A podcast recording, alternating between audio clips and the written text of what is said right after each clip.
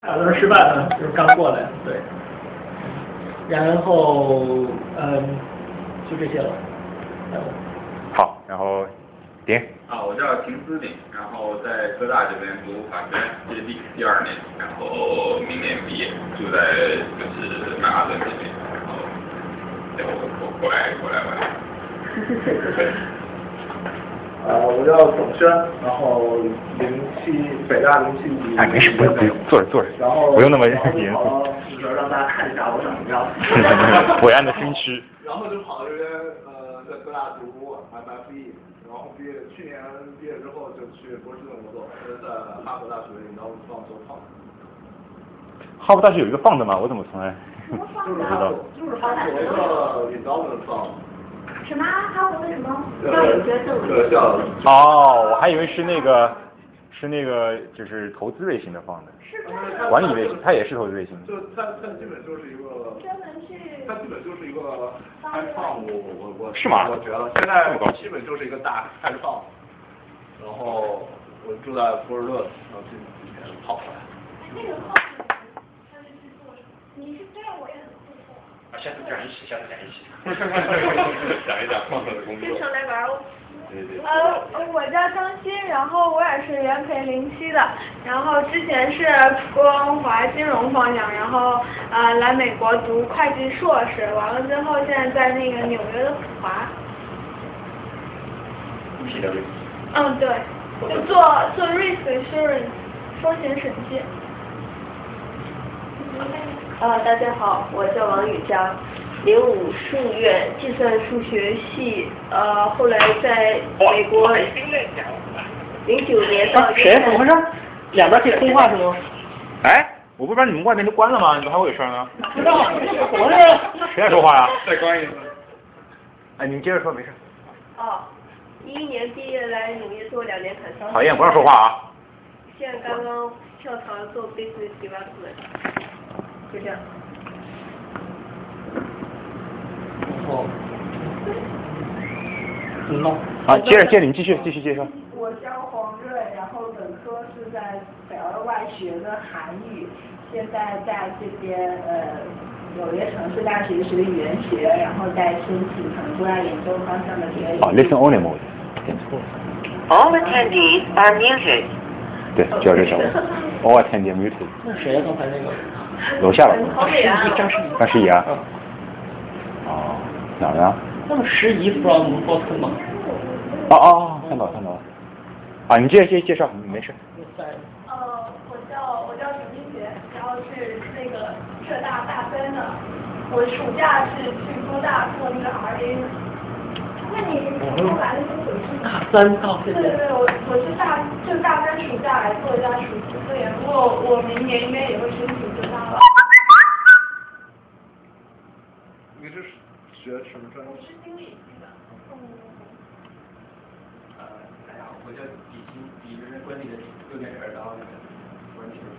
然后我以前，呃呃，我以前是那个在中山大学读的 P PhD 是呃经理学，然后后来过搞了一个，现在是在那个中德地理中，然后做那个那个绿色那个。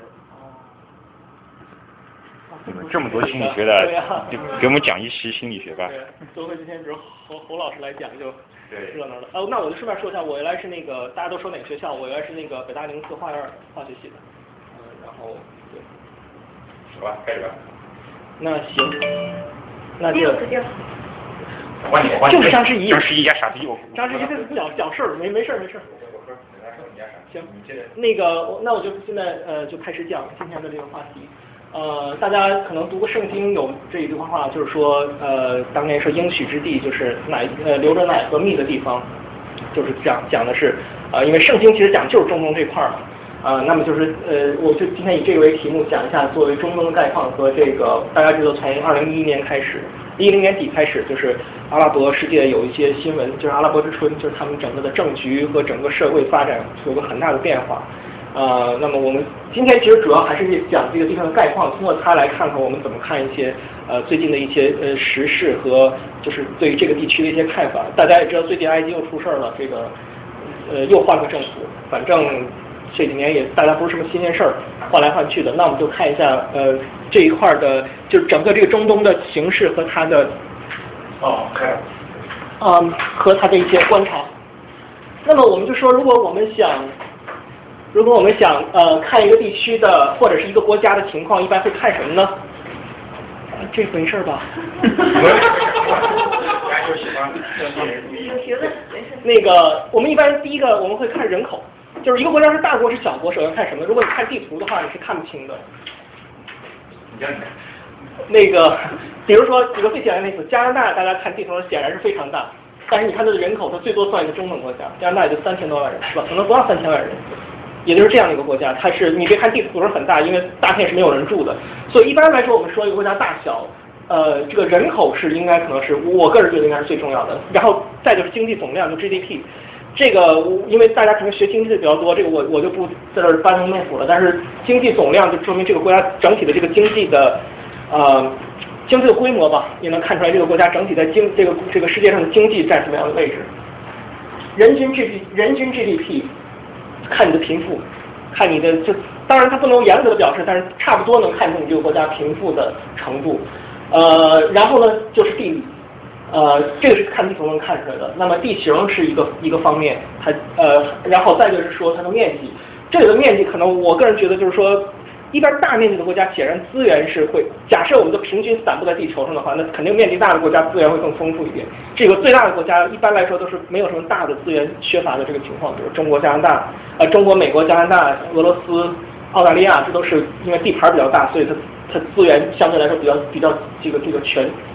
呃，再就是它的政治，呃，这个国家的政治状况，呃，还有它的历史。关于历史，可能对一般的国家来说，可能真正对现状有影响的历史，就是最近的一百多年、两百年左右的历史。你像像中国、印度这种古国，你弄出去秦汉的时期的历史，对现状的影响，它可能对文化上有一点影响，但是对现实的这种政治和这种经济状况影响不是太大。你说中国影响最多，我们就数一八四零左右，到现在的影响会有多大？再往前的说是到现在影响就不是太大了。那么中东地区有个很特殊，就是说它的，因为它宗教宗教情况非常复杂，然后它每个宗教还有教派的情况，所以对于中东来说，这一点上可能是要特殊的要呃就是注意一下。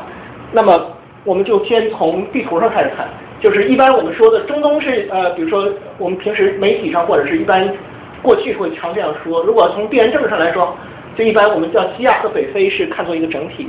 通常来说，我们就是从那边摩洛哥，就从太呃大西洋那个边上，然后沿着北非这一线，然后一直到这边，就是我们原来所谓的中东阿拉伯半岛和在伊拉克、叙利亚、以色列这一带，加上土耳其、伊朗。呃，有的时候我们也会把，因为阿富汗跟整个中东的政治局势关系呃比较大，尽管它这个位置其实更接近中亚，它是中亚、南亚和这个西亚的一个交汇点，但是呢。我我今天可能不太涉及阿富汗那边了，那就算比较边缘的地区了。比较核心的地区其实就是大概就是这一块，再加上北非的那呃就是马格里布地区，就摩洛哥、阿尔及利亚、突尼斯这一带地方，啊，就是我们今天主要要讨论的范围。好，那我们先看看人口，看人口就是说我们先看中东哪些国家可以算是大国，呃，我们就先做一个大概的呃参数对比，比如说美国是三亿人，那么在中东最呃人口最多国家是埃及。就是最近总听说这个埃及大概是八千多万人，八千两百万人，想想其实很多了。一会儿我们看个地图就会明白。然后伊朗、土耳其，这都是中东地区的大国。然后你看看在其后的国家，就是人口明显就少得多了。呃，这些这些国家，我蓝色标注是这次主要出事儿的这几个国家。你比如说典型像利比亚，才六，你看利比亚成天新闻上曝光很多，其实它是很小的国家，才六百万人。那长春还八百万人，我我因为我是长春的，所以所以其实我是这样，就是从拿中国的一个中型城市，你来你来比较一下，就会知道它大概什么规什么样的一个规模。那至于卡塔尔巴黎，这就是比较小型国家了，一百多万人，一百多万人口的小型国家。嗯，一会儿如果大家需要查，我们可以往回翻这个图啊，像突尼斯是一千万人口左右，就是第一个出事儿的那个国家。刚才说人口，那我们再看人口密度，就是光说人口八千万。再放到加拿大和放的，比如说以色列肯定是不一样的，或者是一个小的地方。那我们看再一个就是说人口的分布也有很大关系。底这两个是美国和中国、印度的人口分布，我们可以看到大概是怎么情况。尽管你比如说美国人口密度稍微低一点，稍微分散一点，但它毕竟，比如说西海岸能明显看出来，东海岸大湖区明显看出来是相对就是说一个中心人口比较多扩散，然后周边一点点人口在减少，或者几个中心，然后他们周周边人口会减少，然后有的地方人口会非常少。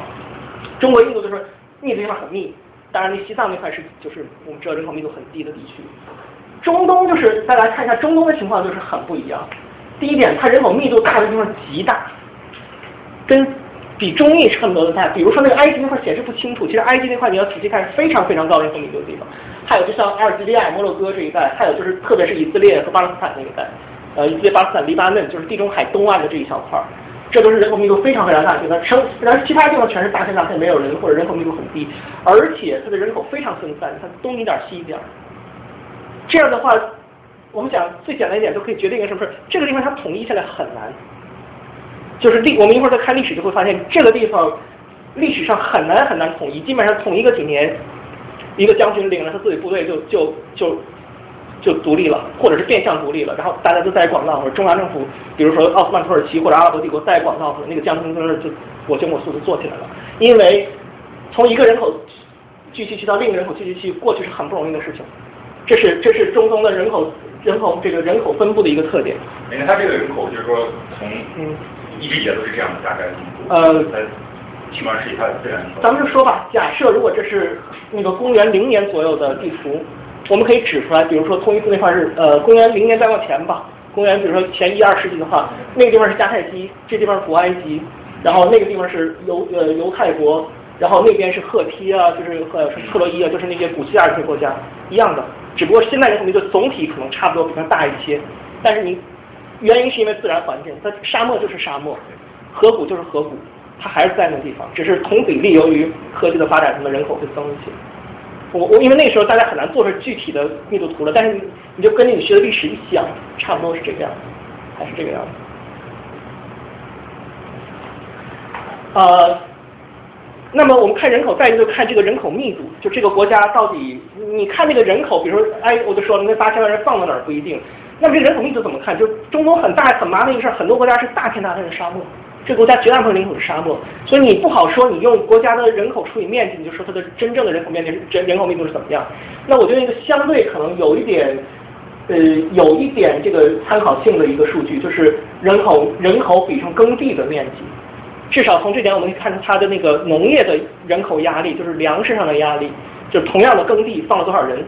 美国，比如说我们还是举例子，比如说美国是一百七十九，比较低的人口密度，说明它地广人稀。那中国就是九百多，印度是七百多，就属于人口比较密的地方。那我们看看中东的怎么个情况？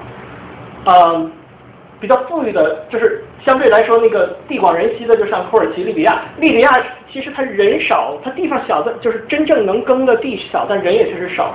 所以它相对人口密度还小一点，像叙利亚、土耳其，这属于耕地比较多的国家；伊朗，这属于就是古代文明的，古代文明的发源地，一定是农业比较发达的地区，然后能养活起这么多人，是这样。中国也是，但是埃，中国也是，中国、印度是最典型的。埃及你就看，比如说埃及的人口密度大到什么程度？还有以色列、埃及，埃及的人口密度之所以能这么大，是因为的确它的好像是我看一个数据说，埃及的同样单位土地的亩产要比中国、印度还要高，它高很多。因为中国、印度就是其实是比较适合农业的地区嘛，就是从埃及也算适合农业。埃对，就是埃及的那个，因为它有那个河谷，它那个尼罗河每年它那个很肥沃的土地，所以它极其适合农业，所以它的农业产量就是好像就是，所以古埃及就那个时候没有什么耕种技术，把种子撒那，恨不得就会长很多，所以它能养很多的人，像埃及的那个土，同样的土地能养很多的人，所以它可以做到人口密度很高，但是事实上。埃及已经是粮食进口很很多，需要很大的国家。我后面会讲，就是这是其实也是后来造成他今年这个这两年出事儿的一个很重要原因，就是他已经他即使以他那个土地，他已经养不了这么多人了。这个人口密度对他来说太大了，受不了了。那当然底下那几个海海湾阿拉伯国家，这个无所谓，因为他们原来是游牧国家，他们本来不靠耕地，所以对现在卖石油换粮食要不了多少钱嘛，所以他们人口密度很大也也没有什么太大关系，像巴林、科威特、卡塔尔这些地方。埃及出口石油吗？嗯，埃及，埃及也出口石油，但问题是埃及是八千万人分那点石油，巴黎是一百多万人分那点石油，所以埃及那点石，我后面会讲埃及的经济状况，就是说会是一个什么情况。呃，这个是 GDP 的情况了，就是它的经济总量。呃，我这也就大概这个表，就是我大概说一下，就是你看呃，大部分的国家，你比如说像土耳其、沙特，沙特是因为产油嘛，土耳其稍微高点，大部分国家经济规模并不大，都不是什么呃在经济上都不是什么大国，然后世界上脱贫这种国家还没有这一千万人没有长春这八百万人这个这个呃收入要高，呃，然后后面但是你看它的增长呢，很难说很差，它的增长也还都可以，最近这十几二十年的增长速度都可以，就是其实我我也比较我我我因为我没我不知道那边具体的情况怎么样，我不太不太觉得就是说完全这次中东的这种呃阿拉伯之春的这种革命跟它经济状况有，它可能是跟分配制度是没有关系，但是你光看的经济增长的数据没有那么大的问题，不是有很大的问题。我我我不清楚大家就如果有经济比较懂的人怎么看这个事情，嗯。看一下贫富的情况呢，从沙特利比亚那边画条线儿，总体来说上面是有油的，下面是没油的，就是这么一个这么一个分布。你看从那儿几乎差两倍嘛，沙特利比亚这个情况。呃，最高的几个有油的国家，那就是一百万人分那些油，显然他们的 G D G D P 算进去就高了。从利比亚很特殊，利比亚其实应该是一个有很多油有很少人的地方，但是因为就是卡扎菲这么多年乱乱搞嘛，所以就给他们就是没有并没有达到那么富的程度。然后剩下这些没有油的国家就惨了，看到最后这几名这个，呃，基本上就是只能算是初等发达，就是初等的发展中国家，就是可能比撒哈拉以南非洲强一些，但是呢，你看就比印度强不了多少，是这样的一个经济状况，呃，就是至少是从贫富来说，这有油和没油的差别非常大，嗯，这是它的人均 GDP 的情况。那好，我们还有一个事儿，就是说我们讲的是中东。一般来说，我们经常就是印象里头，中东和阿拉伯和穆斯林，就这些概念总是在一起。那么我们看着全世界的穆斯林有多少？其实全世界穆斯林有十，这是其中一个统计数字，大概十六亿人左右。啊，世界大概是六十亿人左右嘛，那么就是四分之一左右的四分之一多的人是穆斯林。西亚北非地区有三亿多，其实只占那个五分之一这样的人口。它并不是，嗯。它并不是世界上这个人穆斯林人口最多的地区。如果说按地区算，世界穆斯林人口最多的地方是在南亚，印度、巴基斯坦、孟加拉，这是世界上穆斯林人口最多的地区。如果你要说单独的穆斯林最大的穆斯林国家，呢应该是印尼，印尼有两亿人。但是为什么我们一说这个穆斯林，说伊斯兰教从上有中东呢？因为它从那儿发源的，而且的确这个整个宗穆伊斯兰教的发展基本就是在中东这一块儿，阿拉伯和呃。就是在阿拉伯地区和包括像伊朗这一带发展的发展起来的，包括它的所有的教育，它的包括了宗教这些学者、宗教这些流派，也都是从在那个地方发展然后传播出去的。所以，西亚北非地区在整个这个伊斯兰世界还是应该说是一个核心地位吧，尽管它的人数不见得不见得是最多的。好，那我们刚才讲的是就是呃数字的一些概况，那我们就看看政治上这个呃和民族上。这个地区的情况，那么整个中东北非地区，我们一般说有四个主体民族，呃，最大的当然是阿拉伯人，我们都知道，整个这一片几乎都是阿拉伯人的。然后波斯人，也就是在伊朗。这颜色是什么？呃，颜色是政治体制，我我我有点没太，就是有点忘记具体的是什么了，但是基本上是代表是有有民主制的，还有这种呃，比如说议会民主、总统制的，还有议会制的这种民主，然后还有军政府这样。呃，刚才说对，就是说民族的话，如果说民族的话，就是阿拉伯人、波斯人，就是这伊朗阿拉伯人，就是整个这个一般来说北非和西亚地区这都算。然后突厥人，所谓突厥人就是土耳其，我们应该听说过这事儿。但是我加了引号是什么呢？我不知道大家认不认识一些朋土耳其的朋友，你不知道见没见过一些土土耳其的同学或者同事什么的，就长得什么样子？至少我我认识的是有一些看着有点亚洲人的模样，有一些就是金发碧眼。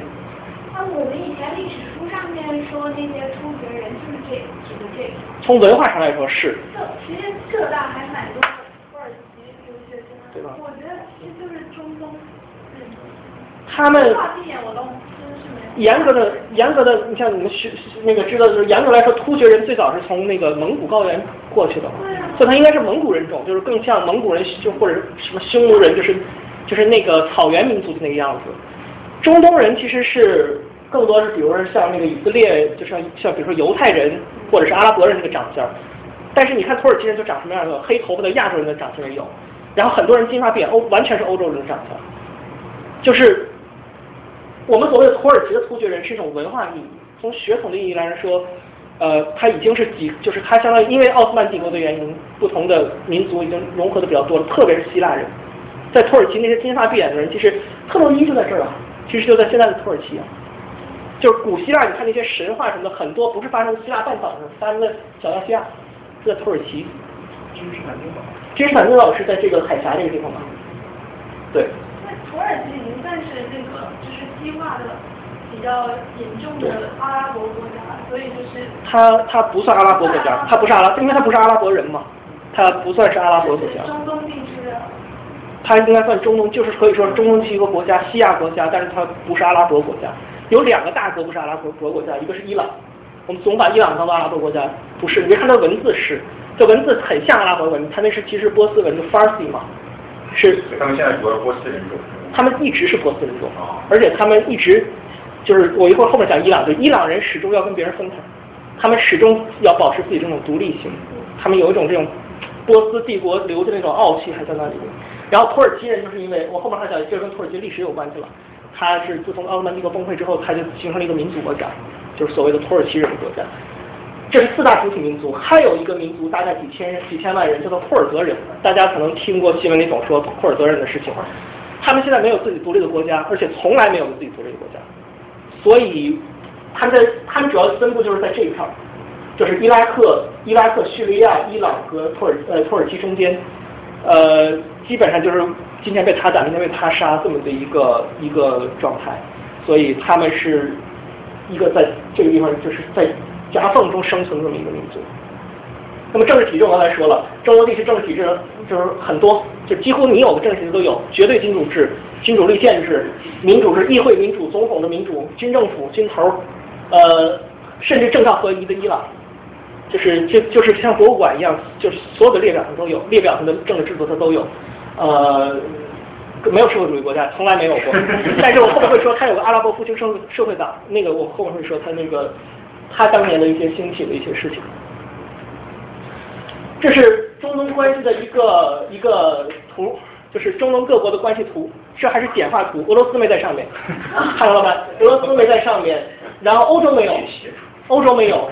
然后呢？而且这是阿拉伯刚刚那个，就一九就二零一一年左右阿拉伯之春刚发生的时候的一些事情，现在已经更乱了。然后你看利比亚什么都没有，就整个马马布里布地区北北非其实都没什么东西，就是这么个情况。就大家可以看出中东到底是一个怎么样的一个情况。就是大家细看可以回去找这个图细看，这个得讲一会儿。如果要真讲的话，真得讲一会儿。反正现在的情况就是说，呃，就就还是这样，基本上还是这样，而且很多年来都是这样。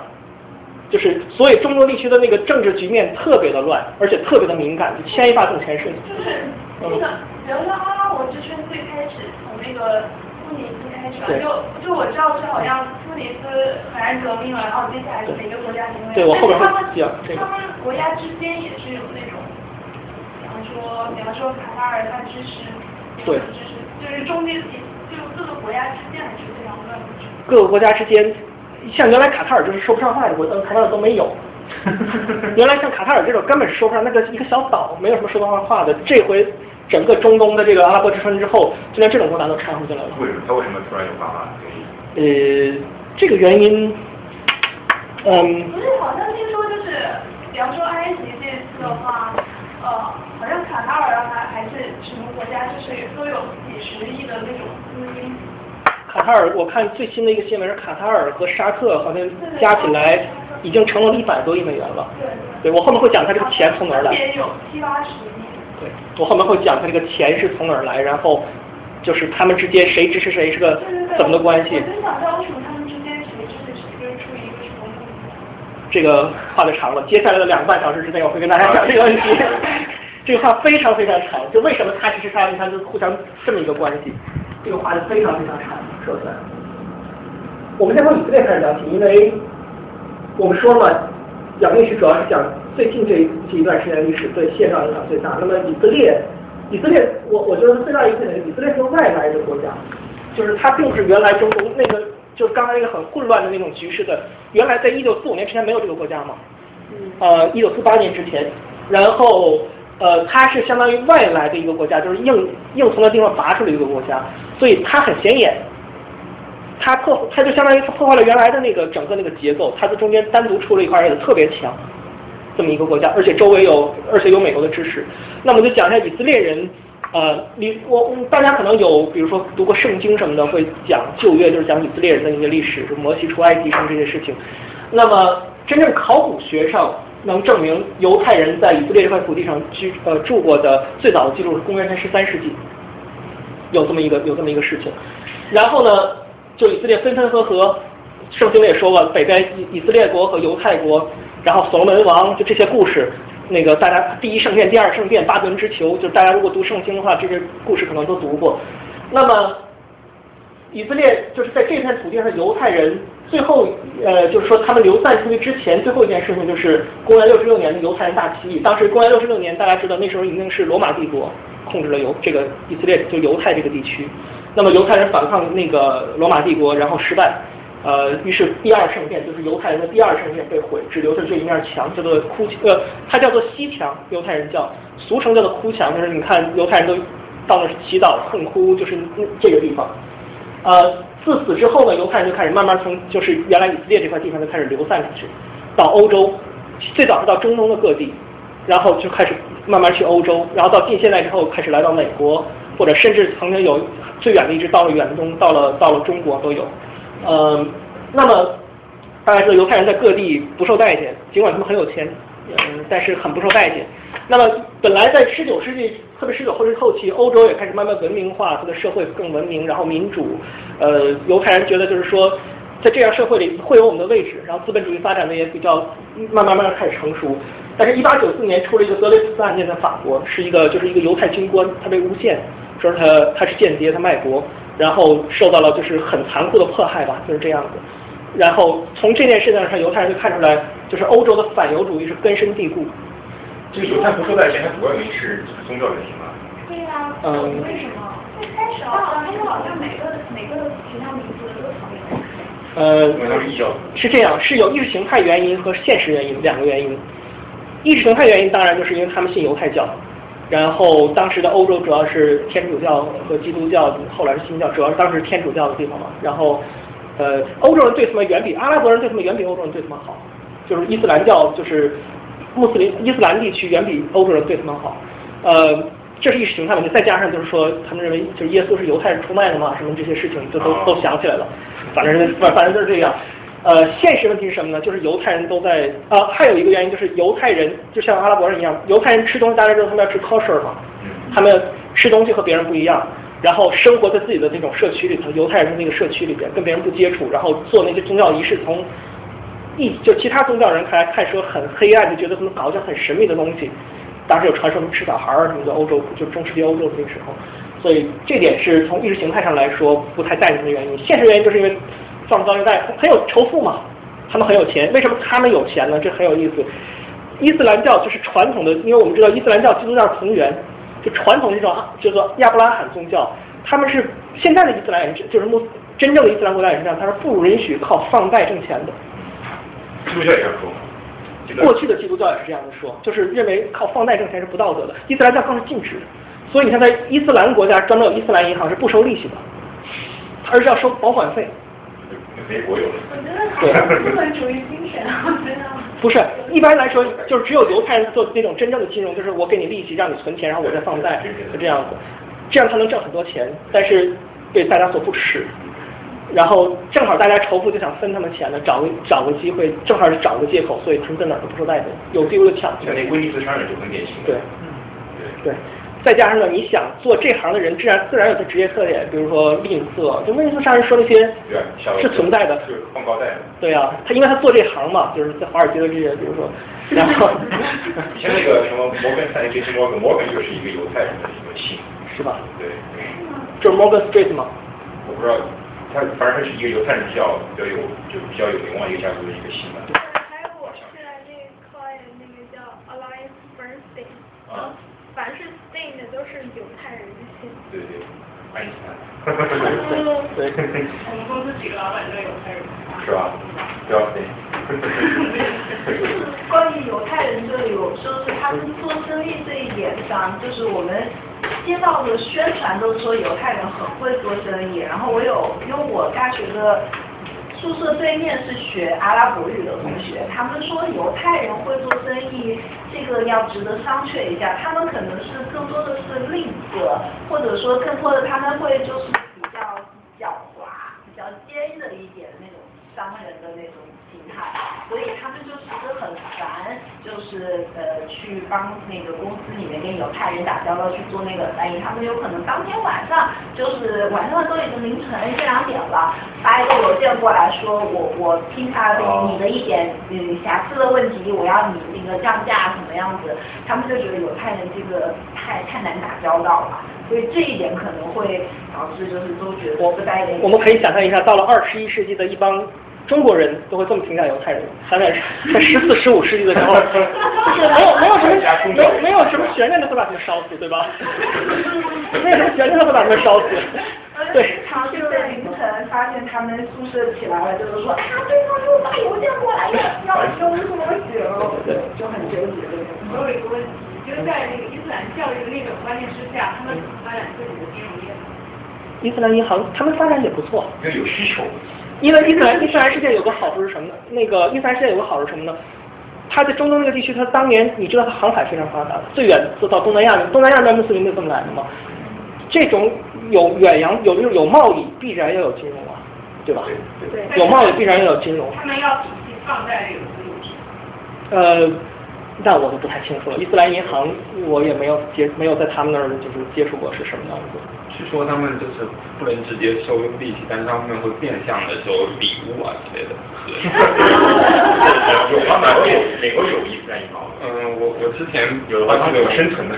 不对不对，说是买毛多少他们。就是我我之前看过一个介绍伊斯兰金金融的文章，反正大概就说他们会巧妙的去规避这些交易上的信息，但是还是要收的。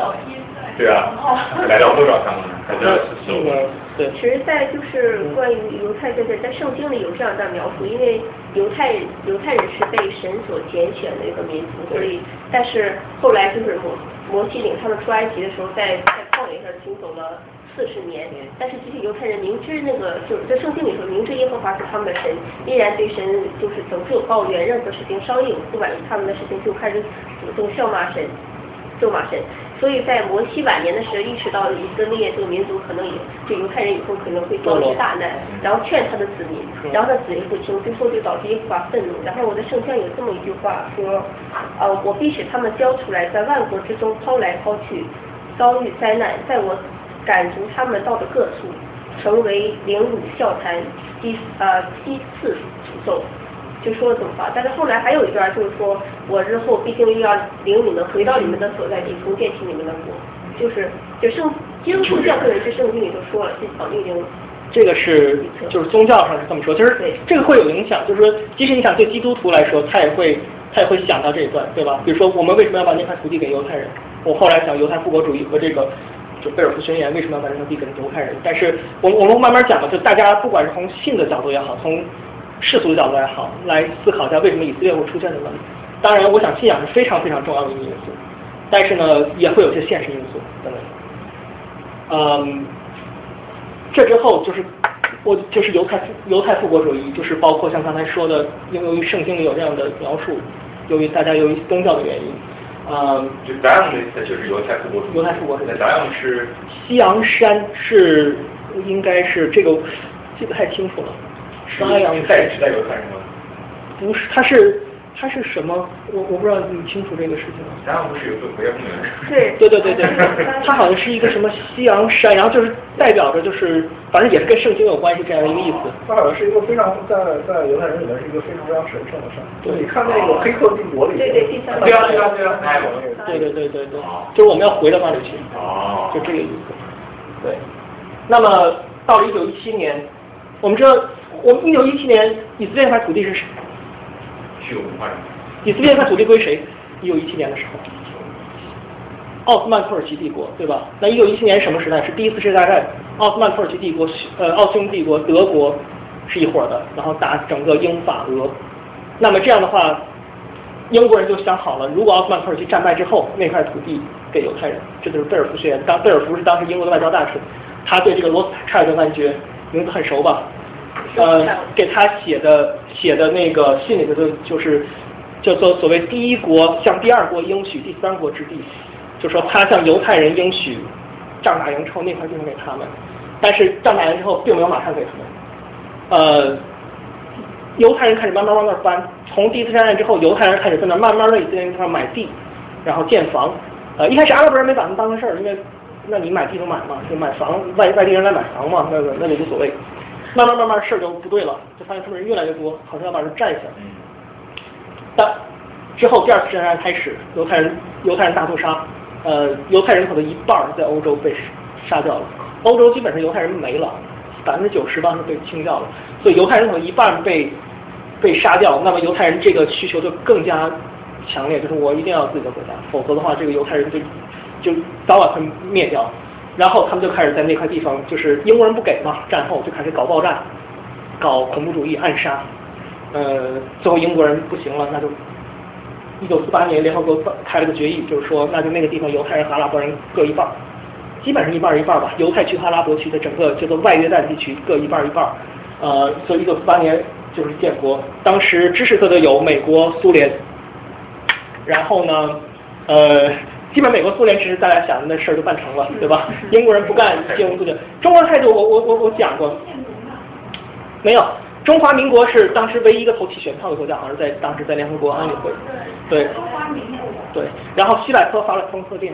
所以这个这个事情，对这个事情就是真是现在就想想这个事儿，就是斗转星移的，都不一定是什么样子。美苏为什么要嗯同意建国呢？谁呀、没关系啊，是英国，事情就是比较，反正就是这个东西我也不太清楚。事情比较复杂，美国是由于他是犹太人，犹太人的势力比较大嘛，可能支持。苏联人巴不得赶紧把犹太人请出去，请到那里去。原先占的那块土地是英国。原来那块土地在二战呃一战之后，不是说奥斯曼土耳其给我拆了吗？那地方由英国委任托管，整个约旦地区，约约旦就现在的约旦国和外约旦，就是现在的这个以色列巴勒斯坦地区，是由这个呃英国来托管。所以以色列人跟犹太人跟英国人要这个土地，是这样的。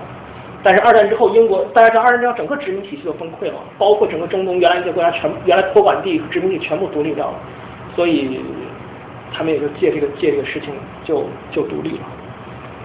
嗯，那么看这个国家呢本身不大，呃，它的人均 GDP 呢跟埃及一样，但它人口是埃及的十分之一都不到。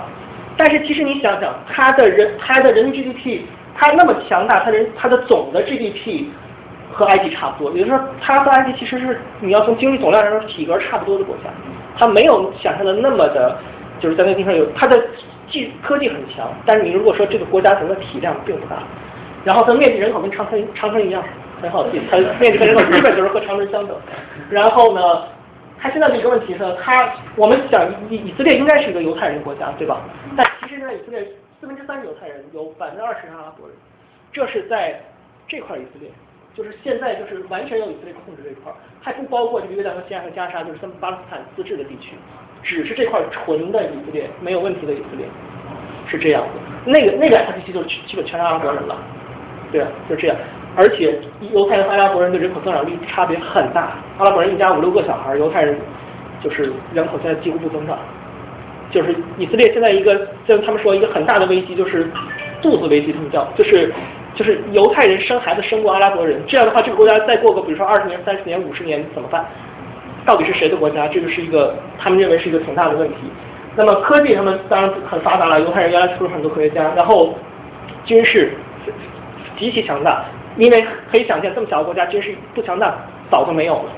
他以色列这个国家你可以看到，比如说我们经常听说那些地方，比如说特拉维夫这个地方，你看这个地方就五十多公里宽，就是说。如果约旦河西岸发一个就一般的火箭弹都可以直接打到犹太的海边，直接跨过整个以色列国境，就是那种现在比较好一点的，那做的比较制式的火箭都可以这样。所以打起仗来，他为什么以色列从来没有输过打仗？为什么我们听说的几次中东战争他赢？因为他输一次就没有第二次。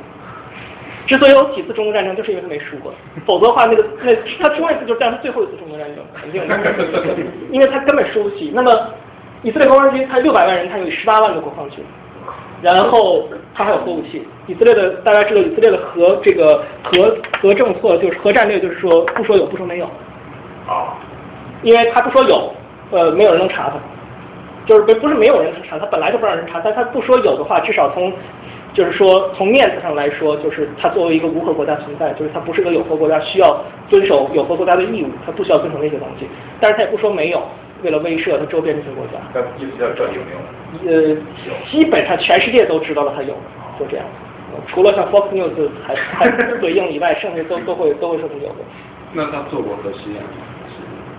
就是只是。现在这个是没有，现在没有动静说他有过核试验，有过一次很疑似的核试验，他不可能本土做核试验。那他怎么做核试验？有一次非常疑似，因为大家还没说清楚，就是在南大西洋上曾经有过一次，就是未经未经那个监测核试验这个事情，大家觉得挺容易吧？那么大一个核弹爆炸，谁也不知道，看在哪儿炸。可是那个海很大呀。对呀。那核爆也很大。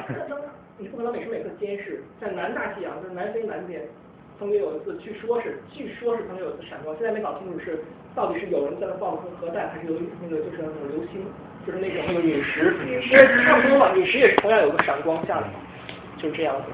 因为那个地方大家就怀疑，因为南非和以色列有合作嘛，核，因为南非曾经是个核国家，它有七枚核弹，后来那个就是曼德拉当政之后，就是不是曼德拉还没到曼德拉当政，是种族隔离解除之后，他就被自己都拆掉了。嗯，然后他证实他跟以色列有合作，那么这其实有有无数的证据是已经说明就以色列有核武器，都是他自己不说不说这个事情而已。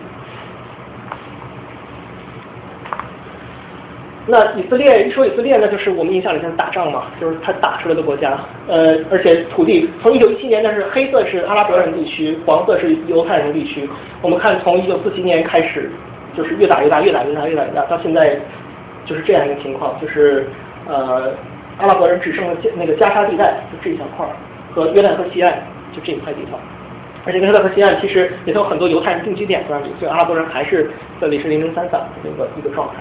那么四次中战争第一次就是独立战争了，以色列的第一呃独立战争，他打所有的阿拉伯国家，呃，然后活下来了。然后第二次中东战争苏伊士运河危机，就是我们后来讲埃及会讲到，就是以色列、英国、法国，呃，其实英国、法国为了。就打了八天啊，就是一两周左右时间。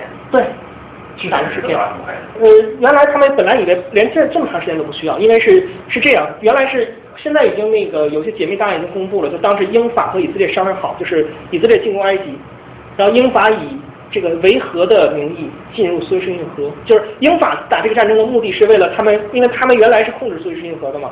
后来埃及纳赛尔当政之后，就把它收为国有了，就把苏伊士运河收回了。英法就不甘心，他们就希望通过以色列打，然后我们就维持和平，再重新把苏伊士运河占掉。结果没想到埃及人就是就是不投降，就是就是不投降。八天之后，赫鲁晓夫拍了桌子了，就你再打就投人赛。然后美国人跟着美国人就美国就还是这个问题，就是这次又是美国和苏联同时施压，同时向英法施压，就没辙了。然后自从这次开始，就就英法，特别是英国彻底放弃它的殖民地，苏伊士运河以东所有的殖民地全部撤掉，只留了一个香港，包括像新加坡原来的新加坡在马来亚的那些基地全部撤掉。呃，那么就在次战争之后，可以就是说，整个英法的殖民体系，就欧洲那个殖民体系就崩溃掉了。但这仗出兵还是以色列人打的，而且以色列人。呃，以色列人这仗倒没占什么便宜，因为打了八天之后，美苏一施压又回去了嘛。第三次中东战争是以色列最大的一次，应该是最大一次胜利吧，就六日战争。他是揭发制人，占了整个西奈半岛，一直到了苏伊士运河边上，以苏伊士运河为以色列和埃及的国界。这是第三次中战争的事情，打了六天。然后第四次中战争就是一九七三年，隔了几年之后，埃及人打去了。埃及人是埃及人的前期是就是就节节胜利。就是有一个电影，我不知道看大家看没看过，那个就是一个小说，就是假设就是埃及人节节胜利的时候，以色列就已经准备说要种核弹了。我不知道这个事情是是是不是有这个事情，但是以当时的形势，确实就是说说过嘛，以色列输了一次，他没有第二次，所以他一次都不能输。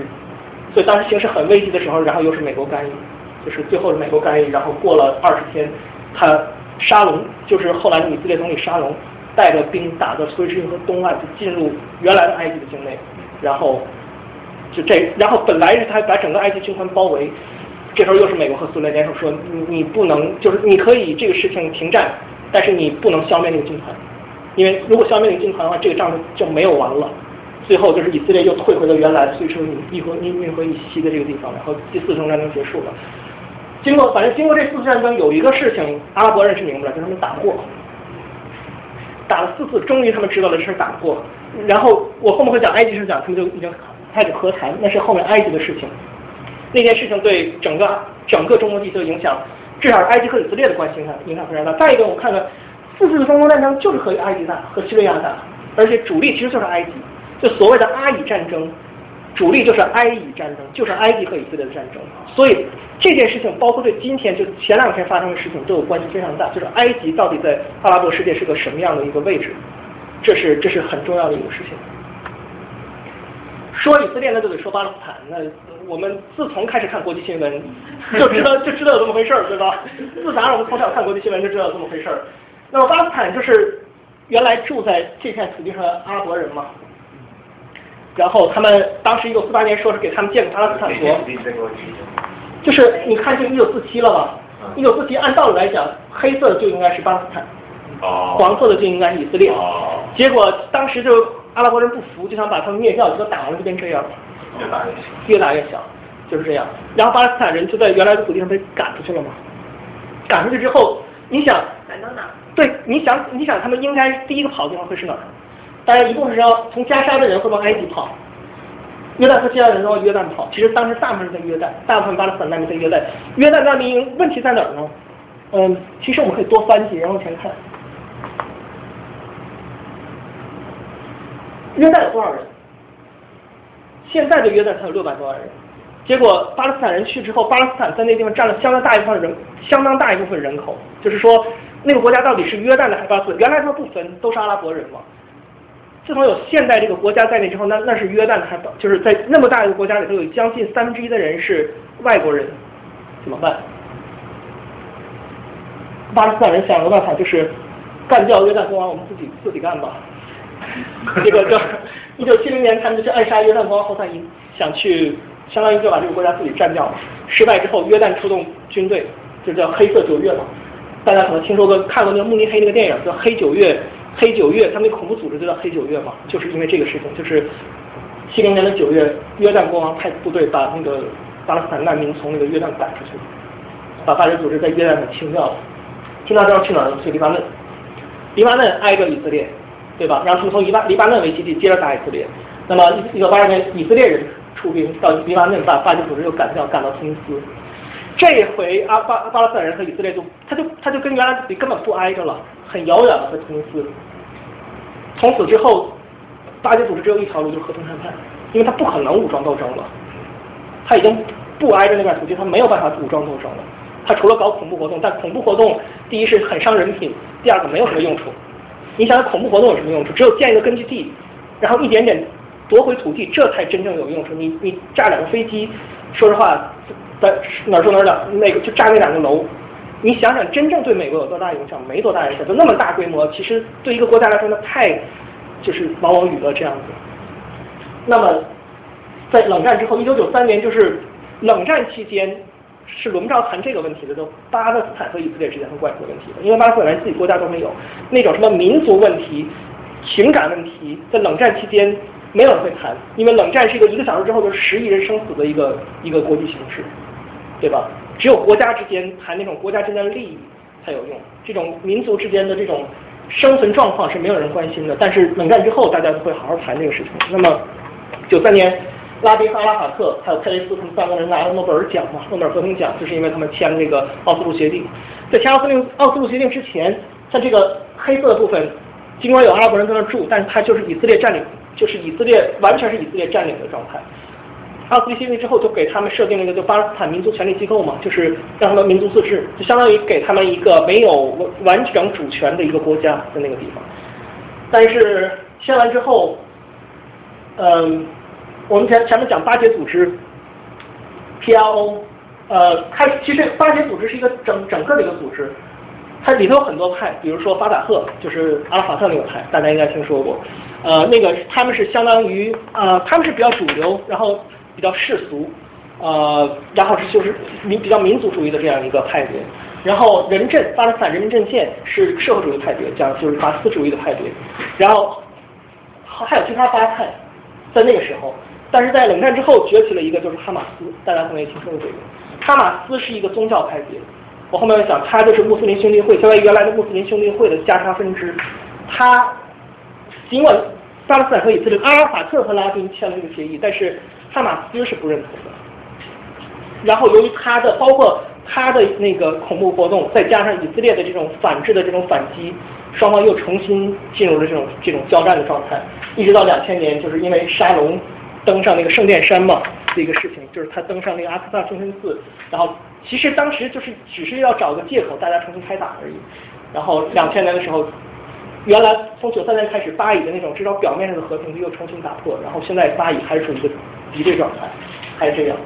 呃，但是沙龙这个人，他他这个人是比较现实的一个人，就是二零零六年的时候，他知道就是说，如果我们接着这么打，对以色列没有好处，以色列就那么大，他可以打过所有的阿拉伯人，但是他不能天天那么打，那大家干不干别的事情了？对吧？一个国家除非是有源源不断的外援进来，他才能源源不断的天天去打仗，否则的话，他要他要建设，你一个国家安全安全都保证不了怎么办？原来是因为什么呢？是因为美国可以源源不断的给提供这个事情。但是两千年之后，沙恩斯这么干不行，就没有完全没有必要，他就搞了单边行动计划。这是什么意思呢？就是我要和巴勒斯坦人达到和平，但是我不跟你谈，我怎么办？我把我的人撤出来，你自己想办法去。然后我把这门一关，你们自己过你的，我过我的，就是所谓的单边行动计划。这个事情在很大一个很就是这个事情本来其实，在加沙是可以达到和平的，但是零六年的时候。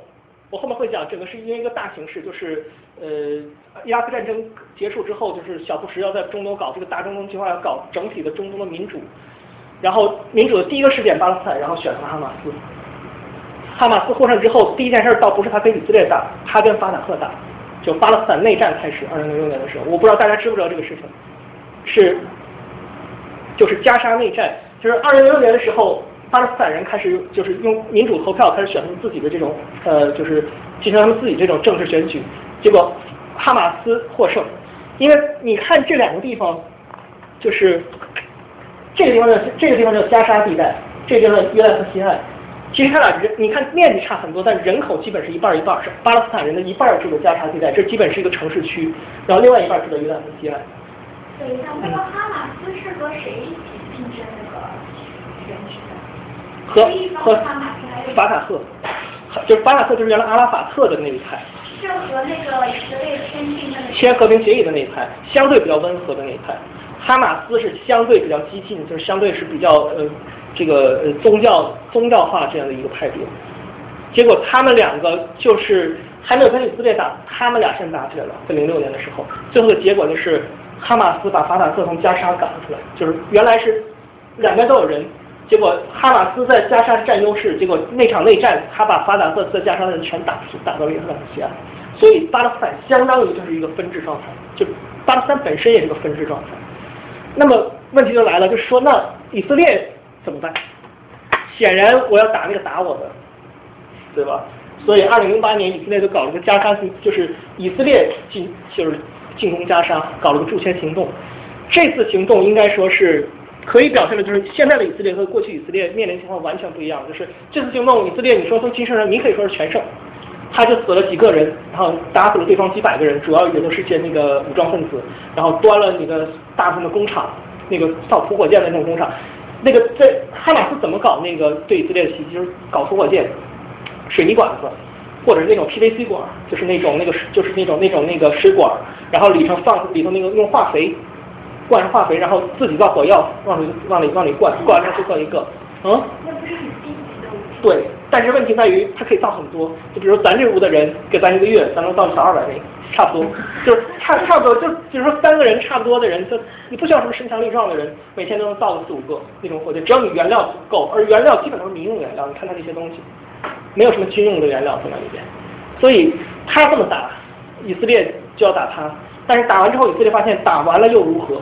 就是加上驻军行动最大原最大的问题就是驻军行动，你可以说军事上成功了，但是政治上他没有得到任何东西，因为他又得退出来，退出来之后那还是哈马斯在当政，那怎么办？人家只是继续力量接着打下一仗而已。就对以色列来说，他的目的，他战争的目的到底是什么？以前的战争没有任何问题，其他国家来打我，他有坦克我有坦克，他有飞机我有飞机，正规军对正规军，我把他打走了，我就赢了。那么现在以色列和阿拉伯人的战争的目的是什么？就一个战争，你多强大没有用，关键是你能不能达到你的战争目的，对吧？我不懂，为什么打赢了又让哈马斯回去领导？因为哈马斯是那儿合法政府啊。那那你说以色列立谁呢？之前那个啊，之前那个之前那个在约旦河西岸呢，而且他们两个这个就是势力的原因问题吧？他在我这那那帮人进来我这根本坐不住啊。比如说，而且特别是以色列，以色列是绝对就是，就算法卡赫能回去，也绝对不能让以色列人带他们回去。就即使他们在原来的地方还能坐得住，以色列人带他们回去，他们都坐不住了。你你想想这个道理，怎么能我让我的敌人带了一个政权回到我这来呢？那不就是汪精卫吗？对吧？就是以色列这时还有个面临的问题是，他知道谁对他最有利，但他不能支持，因为只要一支持，这个这这帮人就完蛋。这也是以色列在这个地方的为什么这样？我们一会儿后边我看你看看中东区的民意就明白了，就是说以色列这个地方其实也不用民意，就是大家如果认识从阿拉伯国家来的人。就是你只要跟他关系好，保证不会被挨揍的话，你问问他对以色列什么看法，你就知道了。你知道以色列在那个地方是个是一个什么样的一个一个一个怎么说呢？呃，大家对他一个什么样的看法？加沙那边有多少人？三百多万吧。对，另外和西岸三百多万，差不多一半一半。其实我很好奇，就是现在就巴以冲突，他到底是为了？我下一章就讲。一直冲突，一直冲突，都不知道他们。我我我下面就要讲为什么。巴勒斯坦所谓的巴勒斯坦问题有主要现在我们就归纳起来就是四个问题嘛。第一个是耶路撒冷地位问题，就是以色列人也说那是他们的圣城，巴勒斯坦人也说那是伊斯兰教的圣城。然后双方都各自在宪法上写的那是我们的永久首都，就是呃东耶路撒冷。呃，因为那是就是宗教的问题嘛。东南方冷，那大家争的地方就说那大家在争一个什么样的城？多大的城呢？零点九平方公里，就这么大。这就是打人，就打了上千年就打，就是这么一个地方。打个比方相当于我们熟悉的这样的中校区比中校区可能要大，中校区还要大。中校区加北校区差不多吧，我觉得。哦。嗯啊不是，就是如果用优密来的话，对，呃，北京如果北京的话，可能就是故宫。可能对，可能。我觉得二环内那个大。没有，你想零点九公里就不到一公里乘一公里啊。一公二环肯定不是一公里的。但是我感觉在那里面还就是像有点大。你在一个半小时是吧？对，我有土耳其同学去那边转了一下，就是。哦。但但还好，感觉到那边就还蛮。是老城还是整个的？老城，老城是只有零点九，就是那个城墙之内的，就这四块。哦，城墙之内呢，就就可能会小。会小一些是吧？它它整个城区非常大，因为你看现代耶路撒耶路撒冷非常大。但是你看那个就是耶路撒冷老城之内，就是就是阿克萨清真寺和那个现在就是说这个老城它分四块了，这不是那个你看这是基督教区、穆斯林区、犹太区。这个基督教区其实是两块，一个是那个呃亚美尼亚区，一个是就是叙利亚的那个基督教他们的区。有一个纪录片耶路撒冷，我不知道大家看没看过，就是就是开的耶路撒冷之内大家是怎么就是这几个宗教是怎么共处的。你就看一帮人，一个亚美尼亚教派的和一个叙利亚正教派的人指着一个台阶，在那一帮人在那对骂，就他们说这个在哪哪哪年就是我们的，然后怎么怎么样，然后那帮人说这个是哪哪哪年就是我们的，然后他你看他那个教堂正面有个教堂吧，背面还有个小龛，他说正面这个教堂是哪哪哪年造的，然后背面那个小龛是当年拆的这个教堂是那个教堂剩下的一小块，它是那个教派在那里，都是而且还这还都是在基督教区里头，你你可想而知，就是这个地方。多么集中了它这个东，但你其实想想，就是一九四八年那个呃巴勒斯坦和以色列分治的这个协议就规定，耶路耶路撒冷老城是国际共管，就是国际共管，就是相当于有一个国际。其实想想这可能也是比较合理的。我相信如果能这个巴以问题能解决，可能也是类似的这样一种形式，就是说这个地方毕竟大家也都知道这个地方谁自己拿下也不大现实，所以可能这种国际上的共管，然后有一个。能协调这种机构来管理这个地方，这是比较，我觉得这是比较容易做到的一件事情。就你别看大家好像吵得很凶，嘴上很硬，现实上问题并不并不太严重。那么第二个问题就是所谓的边界划分，这个也好办，那就是你你让一块还是我让一块的问题，这就是谈生意嘛。我有多少钱，你有多少钱，然后你要出多少，我要出多少，这个东西也好办。第三个就是犹太人定居点，就是我们看到这个是约旦，尤其是约旦河西岸，因为我刚才讲过，加沙地区由于沙龙单边行动，把加沙地区的犹太人全撤出来了嘛。那么在约旦河西岸呢，这里这个呃红棕色的就是犹太人定居点，黄色的是现在的巴勒斯坦的自治区，白色就是基本没人沙漠呀这样的地地方是在这里。我们可以看到犹太人定居点已经在里面星星点点，而且各地方都有。中间是靠隔离墙和就是相当于中间就他们还是基本是个分割状态。靠着隔离墙和那些一个一个的通道来连接这个定居点，以防止受到这个巴勒斯坦人的袭击，都是这样。这是现在真正约旦河西岸的这样形式。那么这些人要全撤出来可不容易了，因为之前在那扎了很长时间了，扎下来很长时间，而且经营了很久，他那地方的土地，包括灌溉系统什么东西都这样。你把他们弄出来，在以色列这个政治代价是特别大的，这是。现实问题，更现实的问题是难民回归。现在巴勒斯坦人有四百七十万在那里，这其实就说到了我们讲整个中东，我我觉得最根源、最根源的一个问题就是，中东就那么大地儿能住人，然后现在人口有那么多，不可能没有冲突，而且这个冲突根本没法解决，因为你现在不可能再有灭族了，就是你看那你这些人，我我过去把你们全干掉，那是已经这已经不现实了，那怎么办？就是这么点土地上住这么多人，有没有可能解决？呃。目前来说，至少以色列全国就七百多万人、六百多万人，你弄四百七十万难民回来，而且还是住的那种边边角角的地方，基本上不可能。所以你要说彻底解决巴勒斯坦问题，就是咱咱们很难看到，这是我觉得应该是这样。很，除非当然，除非有人把以色列灭了，那不大可能。我没有难民指的是哪哪个难民？就是一九四八年，你记得吗？这儿。一九四七、一九四八年开始，包括一九六七年之后，就是每一次战争，以色列扩大，那扩大原来土地上阿拉伯人哪儿去了？他们就开始向四处逃，比如他们逃到约旦，过两天之后他们就搬家搬到叙利亚，过两天之后搬家搬到比如说法国，然后这些慢慢慢慢在国外就是自己在他们在整个人口在增加，那么这些人都说我们原来故乡，有一些人可能不愿意回去，比如说法国扎下了，或者是在叙利亚扎下了，但是有很多人他们还是想回去，那这个时候怎么办？那这些人怎么办？就是当然了，还有个办法，就是这些人等他们都日子过好了，都不想回去了，这事儿也好办了。但是目前看来，想回去的居多。对他们冲突的原因之一就是难民回归。就是难民回归的问题怎么解决？现在没有没有这个就没有什么太好的方案能解决，因为不现实。就是那个。不可能全部四百多万。对，但是你又不可能不回去，这个东西怎么回事呢？呃，说说远了，这个东西你可以比照现在西藏的情况，就是那个当年一些流亡者的情况，就是这是一个他们流亡者内部政治的问题。他们知道这事不可能，但是他们内部把不平，那谁回去谁不回去？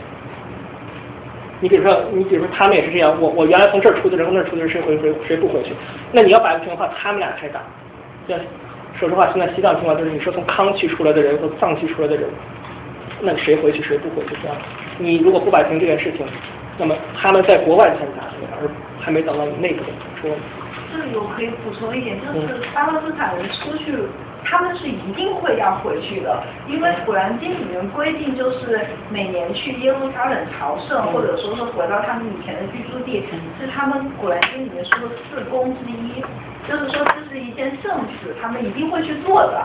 就是还不是说像可能有时候中国人信仰薄弱一点，我们哎在美国过得好就不回去了。他们不是，他们是呃他们这个那种经典要求他们回去，这是一个一四公之一吧。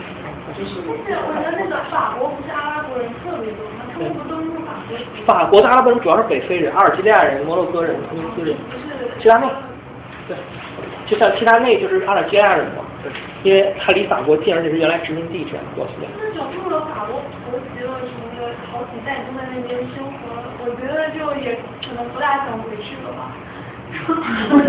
而且而且而且马格里布就是所谓的阿尔及利亚、突尼斯那个马格里布地区又和这个传统的这个中东地区又不太一样，他那边有很多游牧民族的那个，他那边因为你想离这块多远呢？离中东他们这个核心区有多远呢？他已经。不完全是那种伊斯兰教的那种那种东西了，这样。那好，说完巴勒斯坦就说阿拉伯世界。对以色列，就话说回来，以色列很热闹，然后确实在欧洲在呃中东很重要。但其实我们想想，到底有没有我们真的认为的，就是我们在新闻里看的那么重要？就这个国家到底是在中东是一个什么问问题？它是很强大，然后很多国家跟它的关系非常复杂啊，不是，它其实很多大家跟它关系都不复杂，因为大家就想把它灭了嘛，这 个没有什么很复杂的事情，就是阿拉伯人就是等着今天灭还是明天灭的问题，现在是和平状态，就是这样。真正麻烦的是，就是原来住在中东的这些人，阿拉伯人自己、波斯人、突厥人，他们之间的关系是什么样？那我们就看中东最主要、最主要就是阿拉伯世界，就是阿拉伯人在中东这个地方。那么我们看，我们一般说阿拉伯人就是用一个正，现在有阿拉伯人有个阿拉伯联盟嘛，政治上有这么一个组织，到二十二个会员国，然后人口三点五亿。呃，我们一般来说呢，就是阿拉伯人，你像毛里塔尼亚、苏丹，这都属于比较边缘地区了。我也不太知道他们跟阿拉伯为什么加阿拉伯联盟，可能历史上有些关系就是这样子。比较嗯，这个呃，像这个摩洛哥、阿尔及利亚、突尼斯，就是这个马格里布地区呢，嗯，他们有包括像他们跟博柏尔人什么之类的，也有一些血统的这些关系，他们也并不完全太靠中苏，最中心的就是埃及、沙呃阿拉伯半岛、伊拉克、叙利亚，就这一带。这是阿拉伯世界最中最核心的地方吧，呃，反正就全算下来，整个阿拉伯联盟是三点五亿人。那么，我们都听说阿拉伯帝国这么一个历史上这么一个国家，呃，因为六百呃公元六百一十年穆罕默德创立这个伊斯兰教嘛，然后创教之后，他就开始向外扩张，扩张的过程中传教。那么极盛时期，呃，穆罕默德去世之后，就是说，呃。他继任他的就是所谓的四大哈里发，呃，从这个地方开始，阿拉伯世界就开始分成什叶派和逊尼派，就是这样。四大哈里发是什么？呃，我我忘了他们前几个人叫什么名字了。但是呃，第四个就这个阿里，他是本来是穆罕默德的，就是相当于嫡传弟子。呃，但是呢，他在前就是穆罕默德刚去世之后，他没有嗯，他并没有夺权，他是被就是别人。那个拿到了权力，然后那三个哈里发过后，后来由于他那个内乱又传到了他这里，然后呢，他后他最后是被暗杀死的，而追随他的人就是什叶派，这些人认为呃只有他是穆罕默德正统的传人，或者说其实他也严格不这么说了，他也承认前三个哈里发，但是认为只有阿里是呃就是联系穆罕就是联系呃真主先知和他们这些信众的唯一的一个桥梁，而前面些人只是比较出于尊重的这个。呃，就是呃，穆罕默德的这个呃，就是徒这个呃，就是徒弟而已。就什叶派和逊尼派主要的分歧是，就是对于古兰经的解释。第一个是，就是历史上分歧，就是从他们是追随阿里的，还是不是追随阿里的？就是追随阿里的少比较少这一派和那个主流的那个派的区别。从宗教上来说呢，我不是我不是太懂，这个得学专门的伊斯兰学者来讲，就是说。基本上是这样，就是什叶派只认定《古兰经》圣训和他一些呃，就是他他的认定范围会比较小，认为这些东西是经典。而逊尼派他会对那个圣训以及圣训的一些推论和一些演绎，他也认为是相当于伊斯兰教的经典。所以就是什叶派相当于更呃文本文对它更接近那那文本一点，但实际上它更灵活。什叶派是更灵活的，因为它不成那个你要有更多的文本，你其实更僵化。对吧？你相当于法律更多嘛，你更僵化。而他们实业派从来在历史上就是个灵活的教派，就是他很会适应这个当时的变化，就是当时那个呃这个宗教的变化。呃，方人在伊斯兰教里，那个传人是有什么什么概念？什么传人？他穆德的传人是阿里，这是他们就是怎么说呢？就是说呃，什叶派管的就是光什叶派，他们都叫伊玛目嘛。就是说，呃，叫做伊玛目，伊玛目，但是伊玛目不一样，在逊尼派来人认为伊玛目就是什么呢？就相当于，呃，类似于，比如说基督教的门徒，哦这样子，就是他从那个穆罕默德，就是最后的先知那里得到了他的那个，就是相当于他的呃精神，他的思想这样子。而实际阿里也是个先知吗？不是，不不不不不，穆穆罕默德是穆罕默德是不不不，先知是有六很多个，最主要的有六个，最后的先知就是穆罕默德。就穆罕默德之后不会再有先知了，这是肯定是不会有的。所以我觉得他这边有些那传人的概念怎么定义？他们认为就他们认为那个伊玛目类似于什么呢？类似于天，比如说天主教里的神父，甚至比那更高一点，或者是呃更准确一点，就类似于藏传佛教里的上师，就是他们认为是他是。呃，真主和就是这个伊玛目是真主和人之间的桥梁，是这样。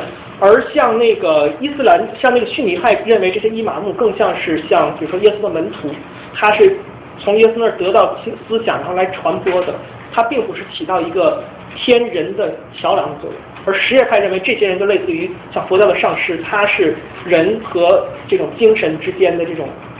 就是就是凡人，就是或者是一般的教徒和真正的那个神之间的这样一个桥梁，起桥梁作用的，就是这样，就是这是一些神学的，就是概念。我就是这个我的解释很简单，就是你们可以问一些，就最好是有一些伊斯兰学者来给解释这个事情，因为伊斯兰教的其实它的教义的这个学理也很很复杂、很深的这样的这样的东西。那哈里发和伊玛目什么关系？哈里发是政教合一的领袖。就哈里发类似于教皇，这么说吧，哈里发类似于教皇，但他跟教皇还不太一样。他其实有有一些世俗权利，就这样。他是既是宗教领袖，又是世俗领袖。哈里发过去是应该是穆罕默德的圣裔，就是应该是他的后代。后来我不知道了，我没有追踪过后来的这哈里发。哈里发一直传到我后来，我一会儿讲土耳其会讲到，最后被从去那个伊斯坦布尔赶走了。最后一任哈里发，就哈里发一直到二十世纪，呃，二十世纪还存在。相当于政教合一这种概念。政教合一的概念就是说，就是既是宗教领袖，又是一个政治领袖。对，是这样。他有政治权利，而他有宗教地位。伊朗就是典型的政教合一。呃，那么阿拉伯最最呃就是最强盛的时代就是倭马亚王朝，我们叫中国叫白衣大食，大概是七世纪到八世纪。大食是大食是就是古代称阿拉伯那个那个地方。对，叫大食。因为他们上白是这个王朝上白，然后之后继继承下阿巴斯王朝的黑衣大师，但是阿巴斯王朝是从七百五十年一直到一二五八年，一二五八年就是那个蒙古军队战那个就是消灭巴格达，就是就一二五八年，那个阿巴斯王朝算正式灭亡，就蒙古军队把阿巴格达给平掉了，就是就是耕种牧草就没有了这个地方这个城，现在又现在城重新建，呃，但是其实真正阿拉伯统一就是在七八世纪。就六几年、七几年，就这一段时间，到了八零零年之后，我就说嘛，以阿拉伯那个那个地方的那个情况，就是好，你派个将军去征服，然后将将军留在那儿，我就你就不要再管我了。那个将军可能名义上还还还那个算是你的臣属，但事实上他已经完全独立了，就是军阀割据这么一个，可以用现在现在来说，就是一个军阀割据的时代，就这样，他以后就没怎么统一过，从来你看。他们都是像萨拉丁什么，他们都是只是其中，比如说他是埃及的或者是叙利亚的，是某个地方的军事领导人，但是就再也没有这个像七八世纪这样一个统一的阿拉伯帝国。那么阿拉伯在我们刚才看的中最人口最多的国家就是埃及。那么阿拉伯世界至少在二零一一零年、二零一一年之前，毫无疑问，那个阿拉伯世界的领袖就是埃及，没有什么疑问。不管是从人口上来说，文化上来说，因为。埃及的都这还是个就是埃及就是说埃及的文化，我们都大家都说古埃及的文化，那么古埃及文化和现代埃及文化有没有关系？没关系。其实从六百三十九年阿拉伯征服之后，古埃及就古埃及文化基本都彻底断掉了，就再也没有，连古埃及文字都没有人认识。呃，它就是变成了伊那个阿拉伯文化的东西在。呃，那么埃及这个国家，我们看地图上，我们看前那个埃及地图是方方正正的，对吧？但其实埃及什么样子？就是这个一个尼罗河两头加一条很细的河谷，这就是真正的就是埃及应该是这样。这个河谷窄用十几公里，宽地方好像有一百多公里，就是八千多万人生活在这个地方，基本上八千多万人，除了少数的绿洲生活着一点点人，剩小八千万都生活在这个地方。我们可以想象它这个地方的人口密度会大到什么程度？对啊，这是阿斯旺阿斯旺水库嘛？然后这是那个阿布辛布尔，就是那个有名的，大家总看着河边上那个立着石像的那个神庙，然后辛布尔，就这个地方，这是卢克索，然后开罗、基塞，然后这亚历山大，这就是赫赫有名的埃及就是它，就是，哦，是不是还有一点？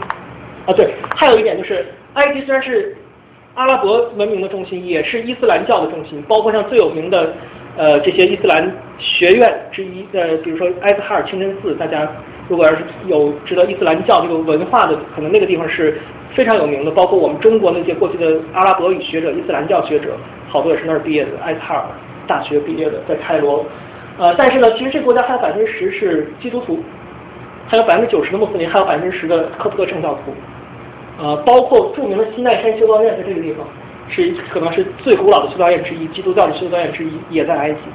所以，埃及的宗教情况，宗教情况相对其他国家它比较复杂，它比较多样性一点。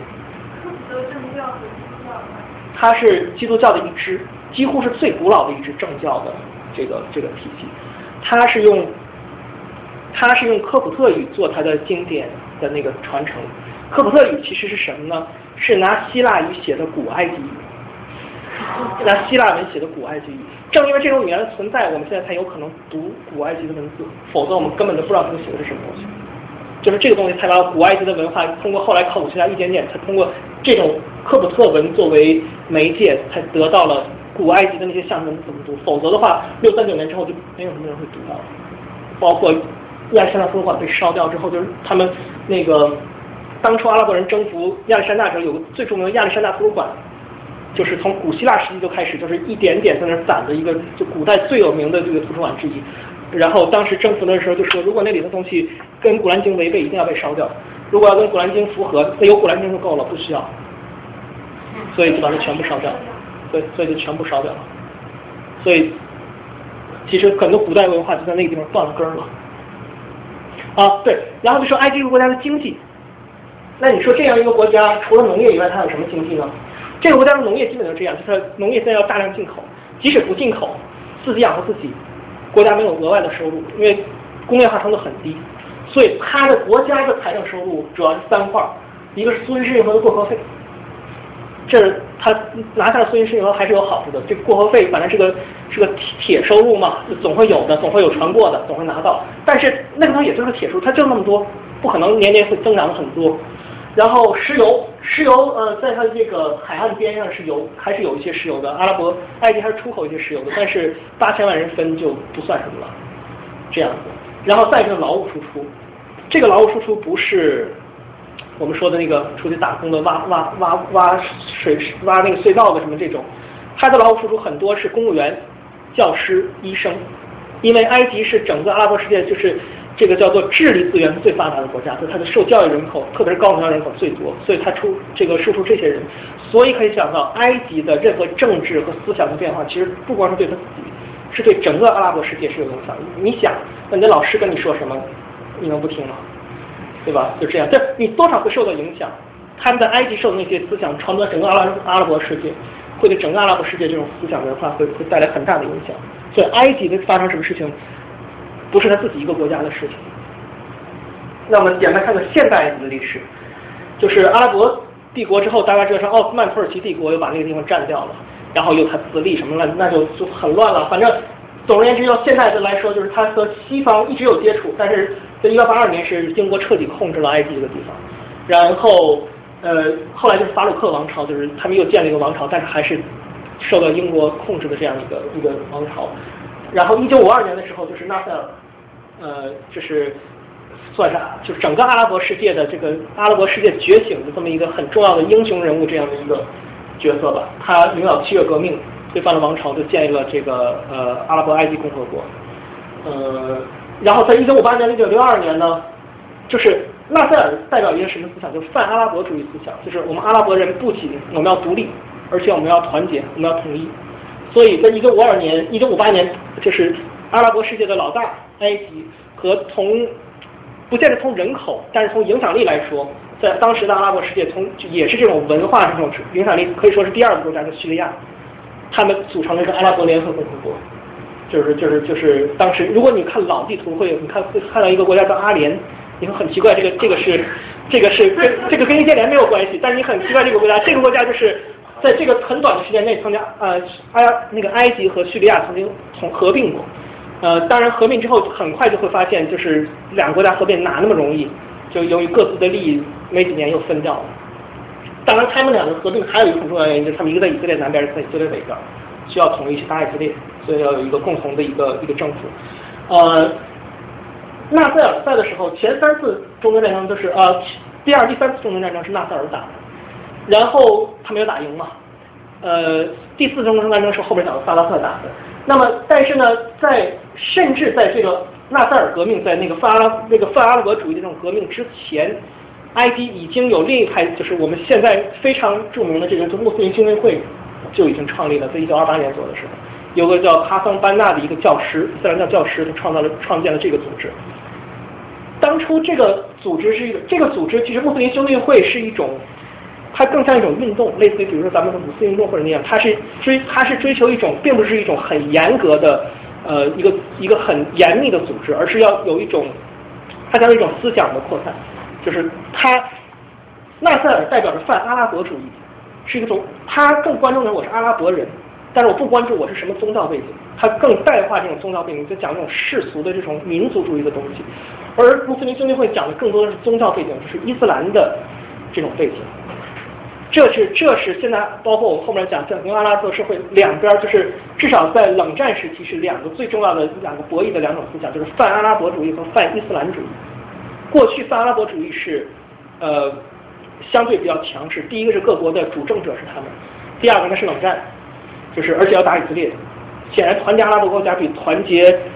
伊斯兰教要更重要一些，但是冷战之后，伊斯兰主义现在现在就可以看到，特别是在二零零年之后，伊斯兰主义现在在整个中东在重新崛起，包括甚至在以前很世俗的国家，比如说突尼斯，比如说呃不呃比如说土耳其，都要回来了。就是那个泛伊斯兰是呃那种伊斯兰，就是占主要的国家，还是那种比方说宗教会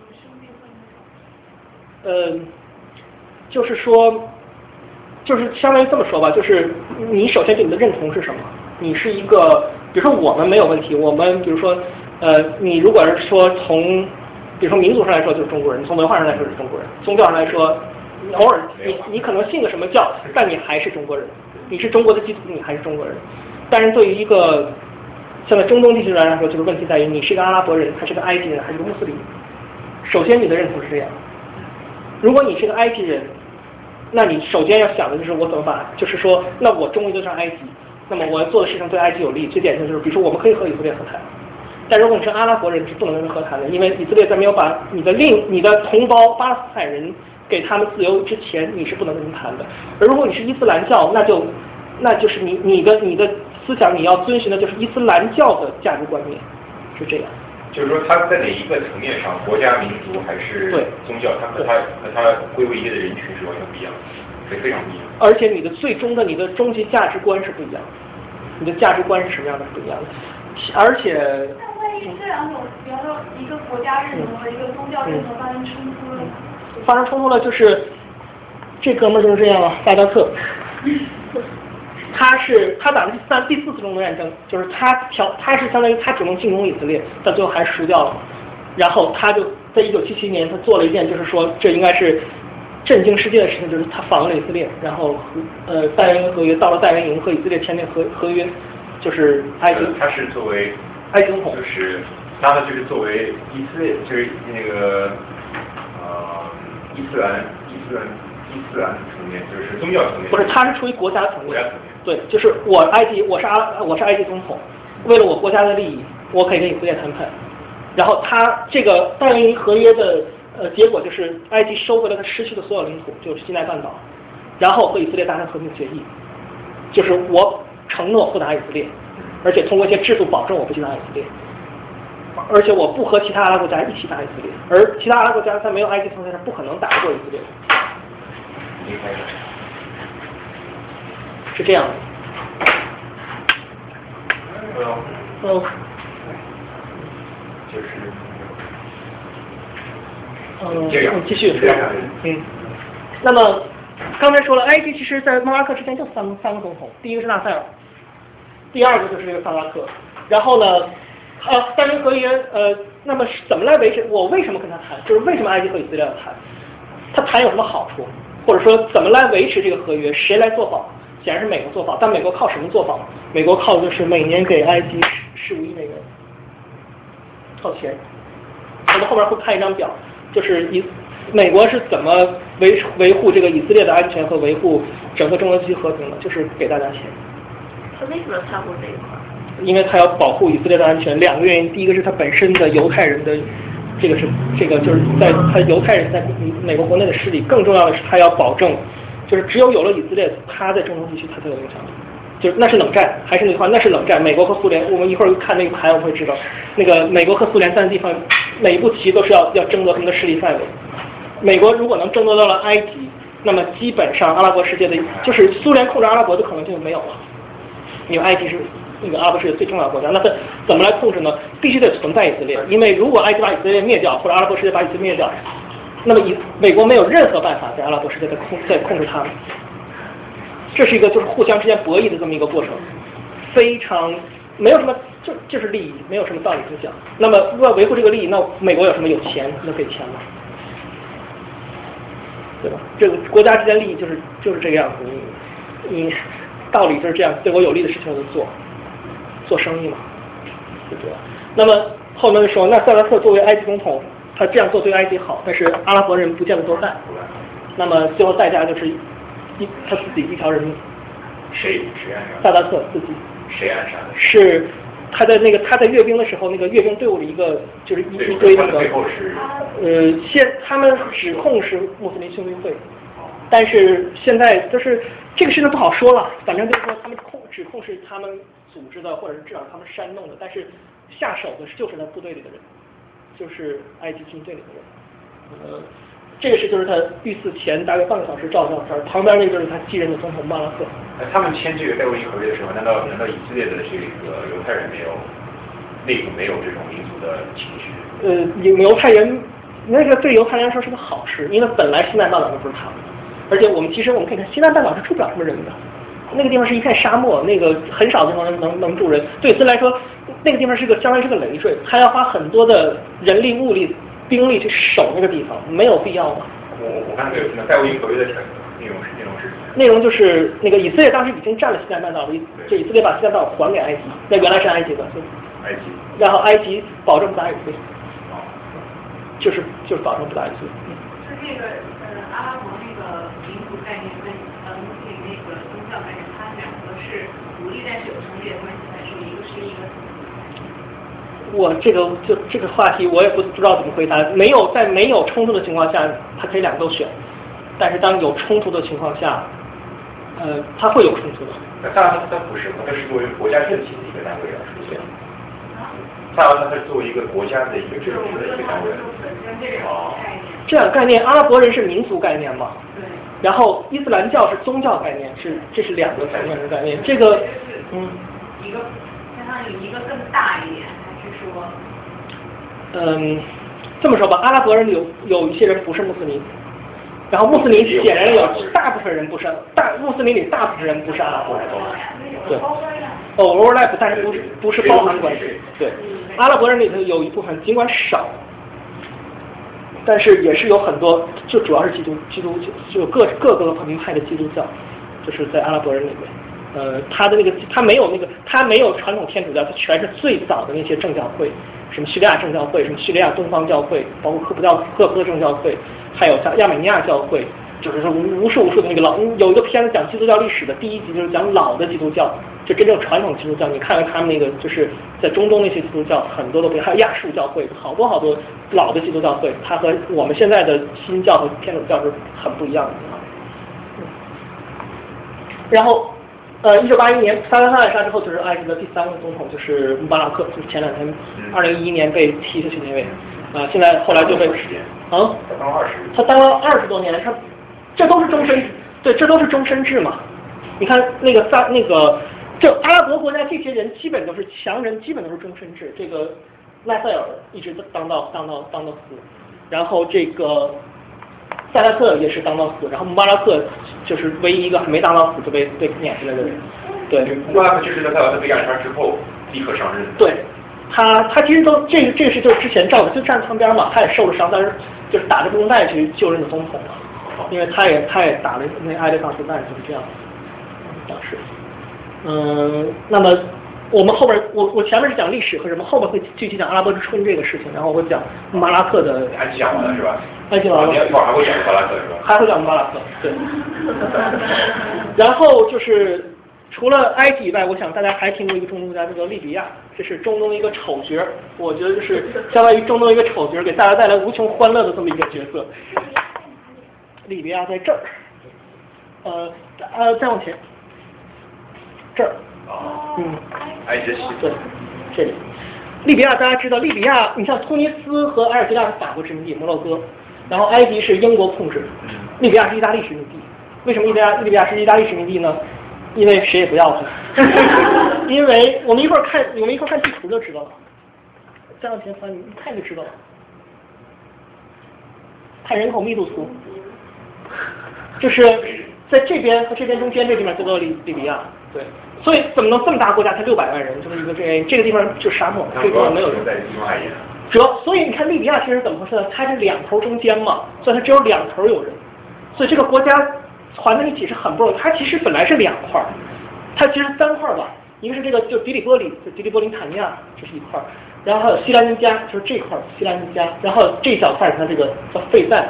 就利比亚就是这么三块，基本上原来都是游牧民族。那个迪利波利塔尼亚是有一些农耕的，然后呃，西兰尼加的过去是有一些商贸和农耕，希腊人虽然有过一些殖民地，还有最早是腓尼基人在那个地方，但是都是非常非常小的地方，而且没什么人，那就是沙漠边上有一小块一小块住的地方。我后边讲利比亚内战的时候，大家会讲很有意思，在这种地方打仗怎么打仗怎么打会非常有意思。就是你经常看见双方的战线每天都是一百多公里、两百多公里，因为大家都是在开车。你因为你你你对方没有据点，它那是沙漠，根本没有据点，也没有人没有人力去挖战壕，所以就只能说是你在这个村儿那个村儿隔一百公里吧，我先开车赶着那跟你打，打不过吧那没办法我再开回来。对，所以你看战线这还一两百公里一两百公里，每天都一两百公里，那是看你这个车开到哪儿。就是就是这样，那个那个那个国家打一仗挺挺，哎呀真是，对，挺耗油的。真的，利比亚当年曾经跟乍得打过一仗，叫做丰田战争嘛，就是大家都是在丰田皮卡上架机关枪这么打，就这样。现在那个，你看前两天有一个那个图片嘛，说我中哪个汽车公司的中国一个汽车公司搞了个利比亚战车，说当年是他们 是他们做那个皮卡，因为那个便宜耐用结实，被利比亚的那个什么反政府武装当做那个那顶上写着那阿拉伯文的那些那些什么标语什么的，就拿出来展出，就是你看我们的质量是意思有多好，就这样这样这样，很有意思他们的战法。而像伊朗，你像啊，你像埃及和以色列打仗，那就是大阵仗作战，坦克对坦克那种，就是那那是真正的真正的打仗，是这样。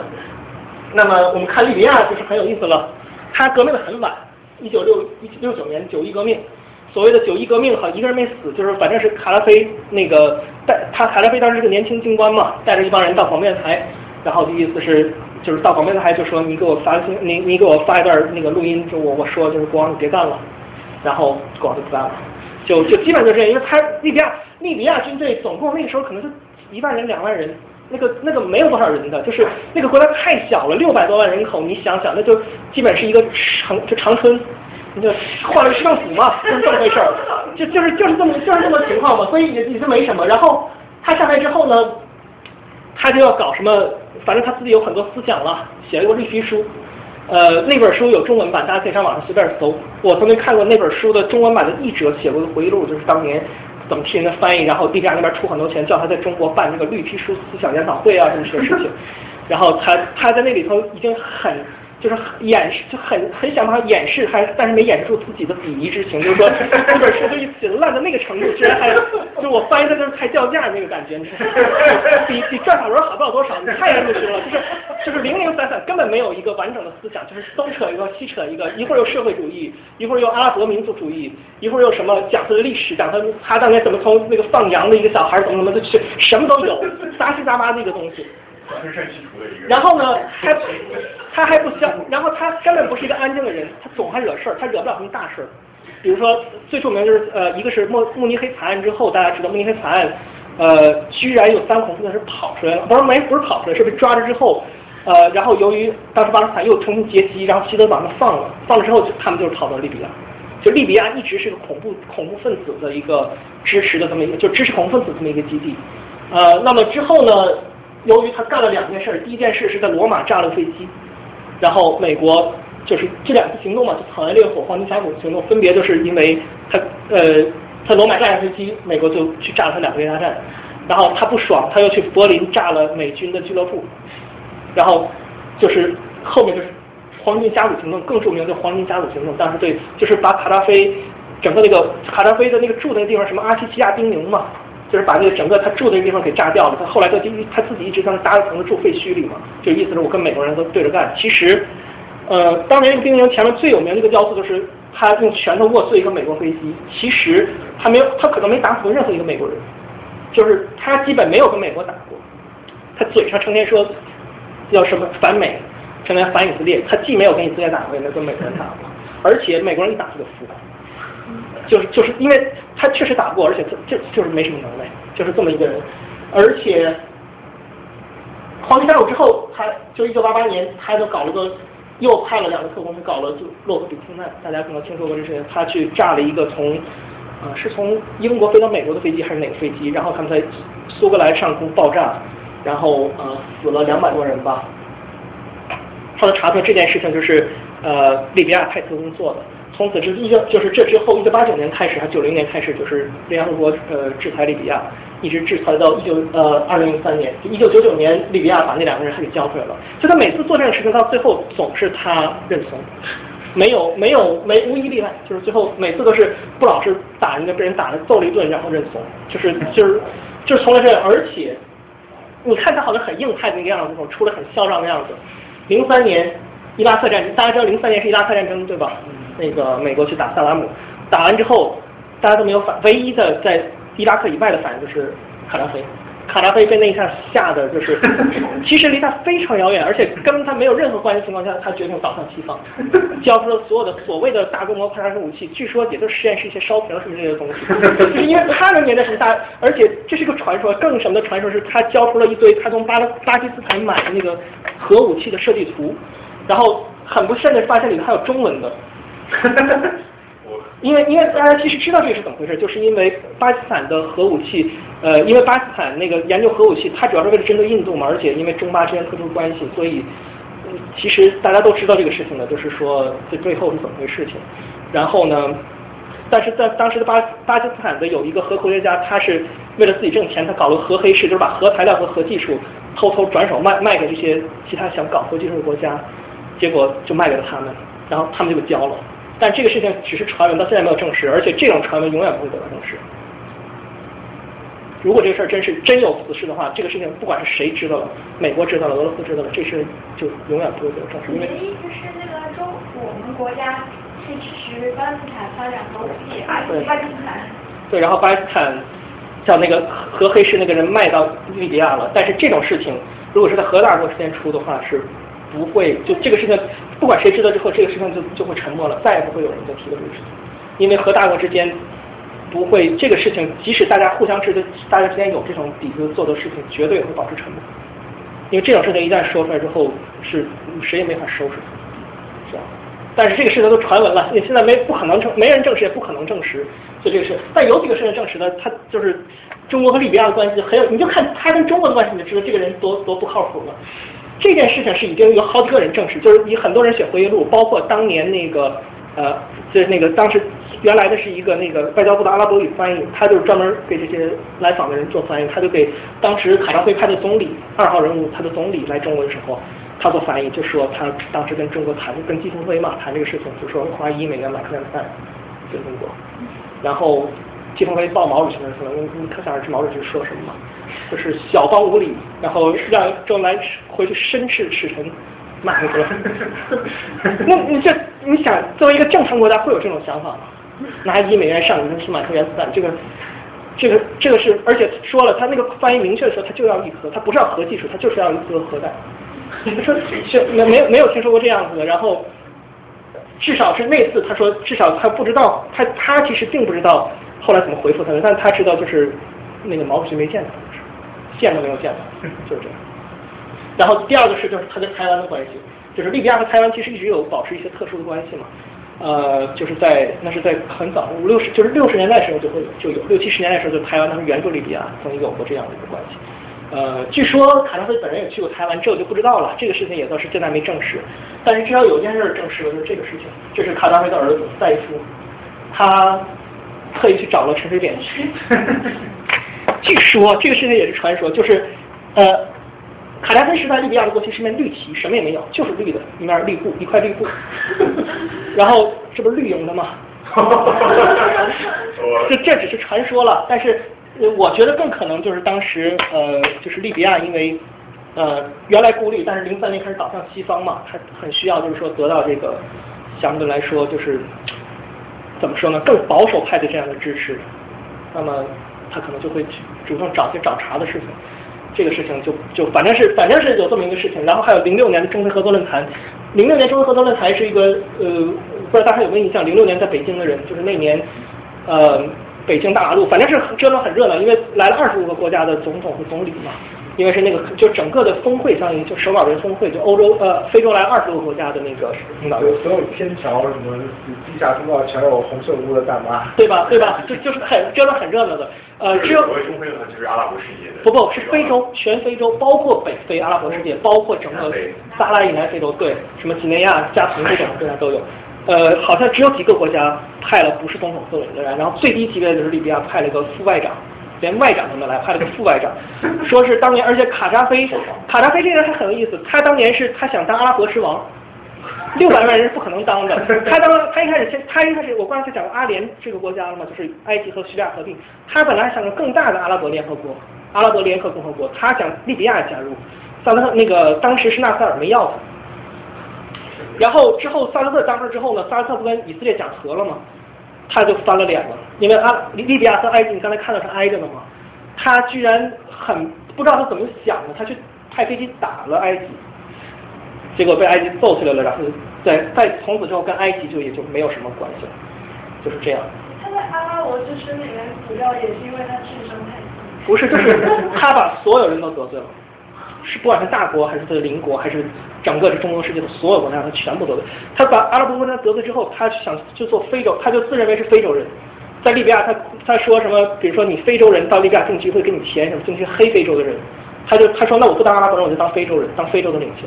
呃，六百万人在非洲也是个很小的国家，问题是这样，所以呢，非洲人其实也不把他当回事儿，但是很愿意要他的钱嘛，他有钱嘛，所以中非合作论坛的时候，他以为他在非洲很有影响力，所以他到非盟去说，就不让大家参加中国的这个，不让大家去参加这个东西。呃，那所以我们可以就那我们可以想到，当年为什么利比亚战争的时候是全几乎联合国安理会一致同意要要要把它做掉，就是就是这么个就是我后面讲这个战争的时候更有意思，那就。反正就是利比亚就是这么回事，一个小国，然后很热闹，但是其实对中东没有什么跟对中东形势没有什么影响。哎呀，我们休息我们休息时差不多了，后面就是对，然后再过两页就是变成那个阿拉伯之春，对，可能会很快。休息吧，喝点水。喝点水。现在给带了点那个这个，这个。你的好牛啊！这是他知道一小步，他在，反正在在这边讲过好几次各种主题的。讲过，还讲过那个奥运会是吧？还有还有歌舞戏，还有。歌舞戏是讲那个灯环这种。歌就是那个音乐。我刚我刚。那个那个那个那个。那个音乐，我在一个考试里面。啊，对对对。哦，那个对对对。哦，这位同学没见过你，你是你是在北大对吧？对。然后你是在传学联还是在什么地方？我在传委。啊，那我可能见过你，但我看张十一说啥？你是你是没有，但我只去过一次，我就再也没去过。但我记得那天好多人发表评论，零六级的。是吗？应该是你对吧？那很酷。对，我我是没去过。对，然后把昨天的那个价格都少上，场外我是评论的。我是原培的。啊，我在比较地方都有。马一丁牛逼啊！下次要是找个麦克就更清楚。我当时以前在在传委的。谁呀？我我我是有一次心血来潮，然后去报党什么？党向南问，丁好像不喝，丁哥你不喝水吗？是谁？那个那个谁？当然当然，这是我我我大学就是零四花园的，在那个 MIT。太搞笑了。丁哥你不喝水吗？丁哥喝点水。我张十一，我一会儿跟张十一说那是怎么回事。他说啥？一会儿一会儿我介绍的时候我跟他说，他说那个也门是社会主义国家吗？那是南也门。南也门也是社会主义。南也。来，马老师说，马老师说那是南。南。冷战时期。也门是爷们儿。被也门统一了吗？也门打了 N 次内战，就是也门那个地方，也门你看一会儿讲阿拉伯半岛的时候，也门是阿拉伯半岛底层，是阿拉伯半岛最南端的那个阿拉伯就是红海那个角，它和那个就是那个那个吉布提什么对的就是索马里海盗那个闹的那个地方，它对面就是也门。是是属于很，它那地方相相对农业比较发达一点，是有人居住的。那个那句话是产油国吗？是产油国。对呀。七月一号是我那个工作义务然后那个哇。那边给我买的小配，就他们特别小，五粒它可以知道吗？小一口一个。啊，是每个样都会买。对对对，五粒的。啊，他们家跟店很近，就想。对对对，巨小。没有了，就。特别好吃吗？你是长春人。我也想说，东北话都对，很好看。对。那儿多是吧？上城从哪来的？我去那儿，我零五。零五你是你是北大的吗？是北大学院。哦，那你应该认识好好多那个，嗯，叫什么？张小可认识吗？哦，张小可。那认识，我们我们我们挺熟的，原来。是吗？嗯。我去过一次，高二的时候去。啊，你是在上你是哪？我那我是大连的。哦，是数学竞赛是吧？我当时我学物理。还有那个左月那个你是啊，你学啥来着？啊，那个呃，甚至我认识四个多了，因为我那个四号。啊，说说推荐。嗯，哪个在？好，你快点学。那个吴英晨你认识吗？啊，吴英晨你应该认识，来过密集。啥时候？还有那个叫个叫。名字叫什么？哎，不换我这个王菲，你知道吗？坏儿，那我认识。他是同学吗？对。他是大连的。啊，吴先生认识吗？吴先生，名字大有大好。王菲，王菲，我是我是。很老了，已经快下学的退而且而且还很老了，已经他会有点的特结实。应该是正毕业了，应该马上毕业了。哦。那是那个飞场那个飞吗？对对对，你认识吗？飞机儿。那个那个巨结实，以前安车。那个后半后半是那个气儿气版的。对对对，那个我那我也都。我在方飞但是现在是工作是吧？这个啊不是啊，就就没两周了，他们两周好。挺好。可以给他们讲一些，看这种话题。因为原来我经常我妈号是五十七号。王宁他来八月份回来。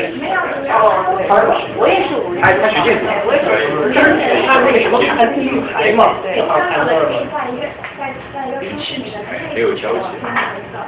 那个还有张张，我是张那女生打打打忘了。我是他们。呃，榆林的。榆林市的张。有点熟。我明忘了。张小新也是那个波士，他也波士顿过来的。哦。对，张小新是零零级物理系的。哦。没他董轩零七的。零七啊，对的。啊。哇，我知道了，会员多呀。对啊。要该挺多了啊。稀有的，稀有的。那那有点美，你们你们原原来做的多好。原配啊。我们化妆的人在个性都后臊了，张张世仪，对，说你啊，张张。你是在网上直播是？对对对对对对对。这边把网。他们说啥呢？听到了。没关系。有声音吗？有。啊，我今天还录音了，上次没有录，没录成功，这次可以发到网上。白老师不小心把原子弹的设计图给我们讲了一遍，然后泄露出来。看我有点吓得不在这儿混了。去礼物打。哎，你现在哪哪读书吗？我我刚高密毕业，然后再去那个。有，我也在这读。赶紧休息。没有了。有人，有人。哦，是吗？这个数一下啊，谁在里？有一个，哦，现在坐在那里的。秦子伟。啊，秦子伟。没事，等会儿。写完消息的话，我带你那个活动室的，学校上来。着急，我我带你看七楼吧，七楼有活动你。着急吗？我我不可以等一下，没关系。可以等是吧？别客气了。哎，先等我来点菜。猫干嘛呢？舔毛。猫刚才很活泼。对，你们讲埃及应该讲一个埃及古埃及的一个特点就是，猫。对对对猫不满意，我觉得我觉得这个大家要看看。为什么？啊，那个埃及是那样，就是呃，猫是因为它就是埃及所有神，你发现什么都是什么狮身人面，什么狼身人面，什么狼头人身，全是这个东西。它那个总是那个动物人代表的东西，一种神的那种代表。不要急着你好好说。你你这样讲没事吧？不要就你不要不吓人。我就说他不受伤。是。对。就是他的效益。哦，那个用手能扯扯完就脏。就是，有时候我就哇，那还这个矿一往上爬，往上跑，然后突然一转，他就在个甩尾，就前掌上了之后，后就把我屁股直就全甩到后面去，特别搞笑。尤其他的椅子特别大。可是你上班的时候，他怎么在家呀？我老婆看在，我现在很对的。对呀，那你是中午的吧？我在。就早上晚上我一直我在这边工作，所以我也会让我过来看。哦，你这个不好，你看，你看，你看多大？多大？你看多大？一个月。对啊，还是长得快啊，吃不少。他还能再长吗？还能长倍。不要了。还能长一倍，所以这种就这么大，是吧？所以你喜欢。对吧？可以打一下问号的。你害怕？我不害怕，但是没有。我觉得到。没有。玩玩，来，来，当下。我哎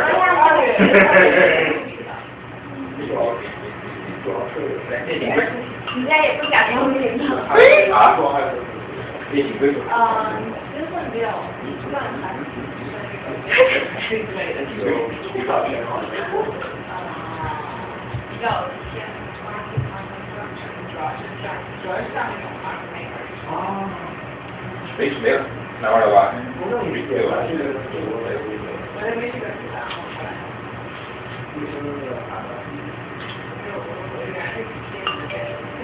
还蛮心理的，是的，学习的特多。我们很少哦，我觉得我们只有两个。我说现在在做，现在在做的。其实很多人对心理还挺感兴趣的，他们都做错了，他们以为学心理人是在这个没看什么啊，跟我讲什么？是是是是。对，他学习我的也是会。你对方是练手。对对对对。我在内心操作这些。好的，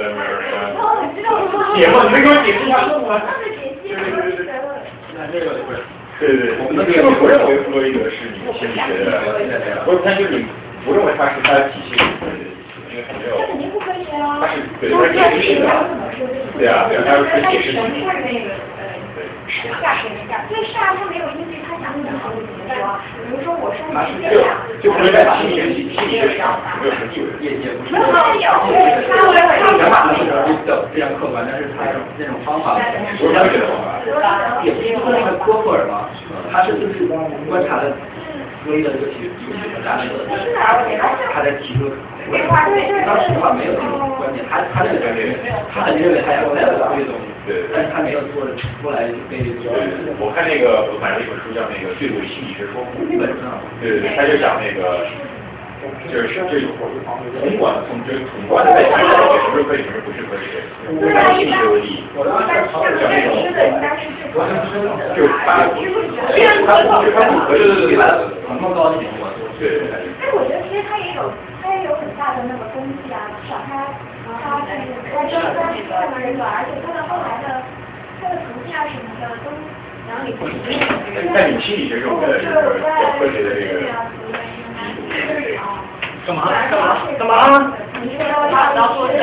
是啊，他不是现在心理学。看的每个我看都不知道，当时的话有有有有有印象对吧？不是那个时候是三四十年代或者更早，有点有点印象，比较比较比较比较客观的，这个有关系的，这个是老的，现在都是老的。这也是这个方式开始。出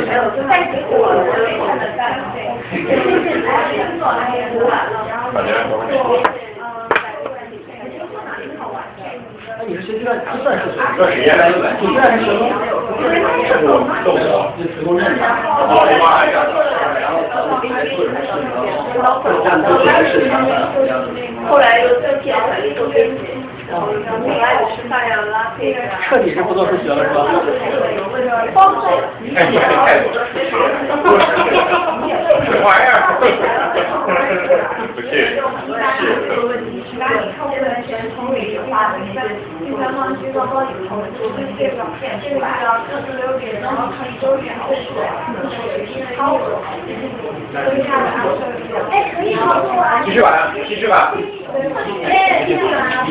不是说靠自己做的，是两回事，叫用。来继续啦，这个电视机前的观众朋友还有吗？四岗的还挺多。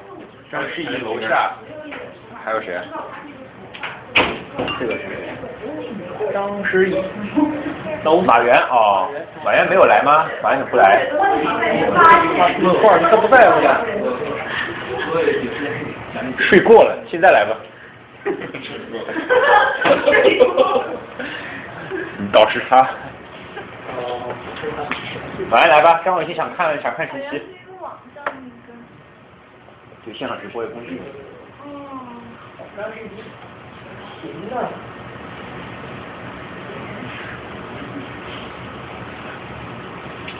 到哪了？到啊，亚叙利亚是吧？这这这这叙利亚啊，我说，那个韩非想成为中国人的老朋友。中国人民的老朋友，我不知道历史上有过，他他应该是有过这个称呼。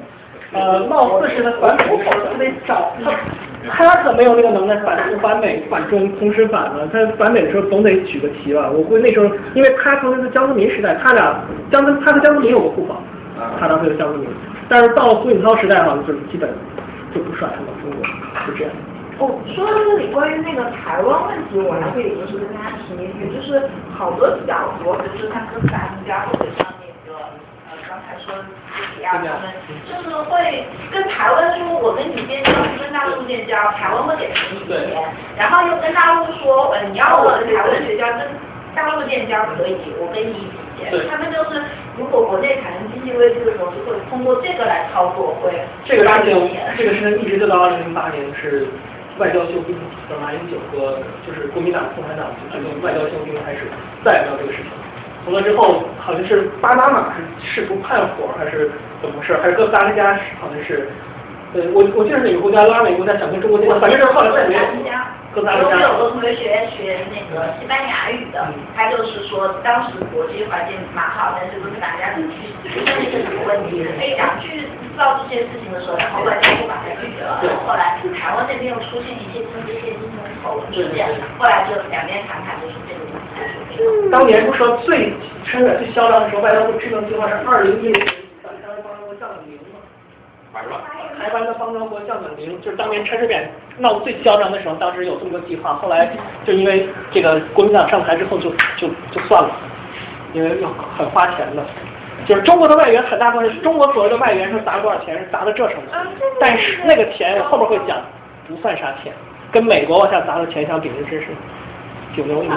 上来之后，我觉得外交应该。最起码他是美国的免费国家。呃，这个事情，这个事情都很难说了，那个就另另一个话题了，我有有时间再说吧。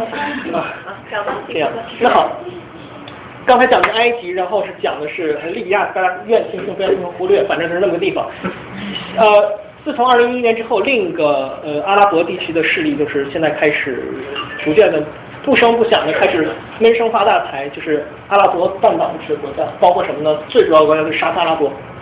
我们也知知道，这是可能沙呃阿拉伯地区最有钱的国家，基本上不是最大的国家。你去骂骂张世玉，是不是？他是在屏幕前骂的吗？嗯，张世玉闭嘴。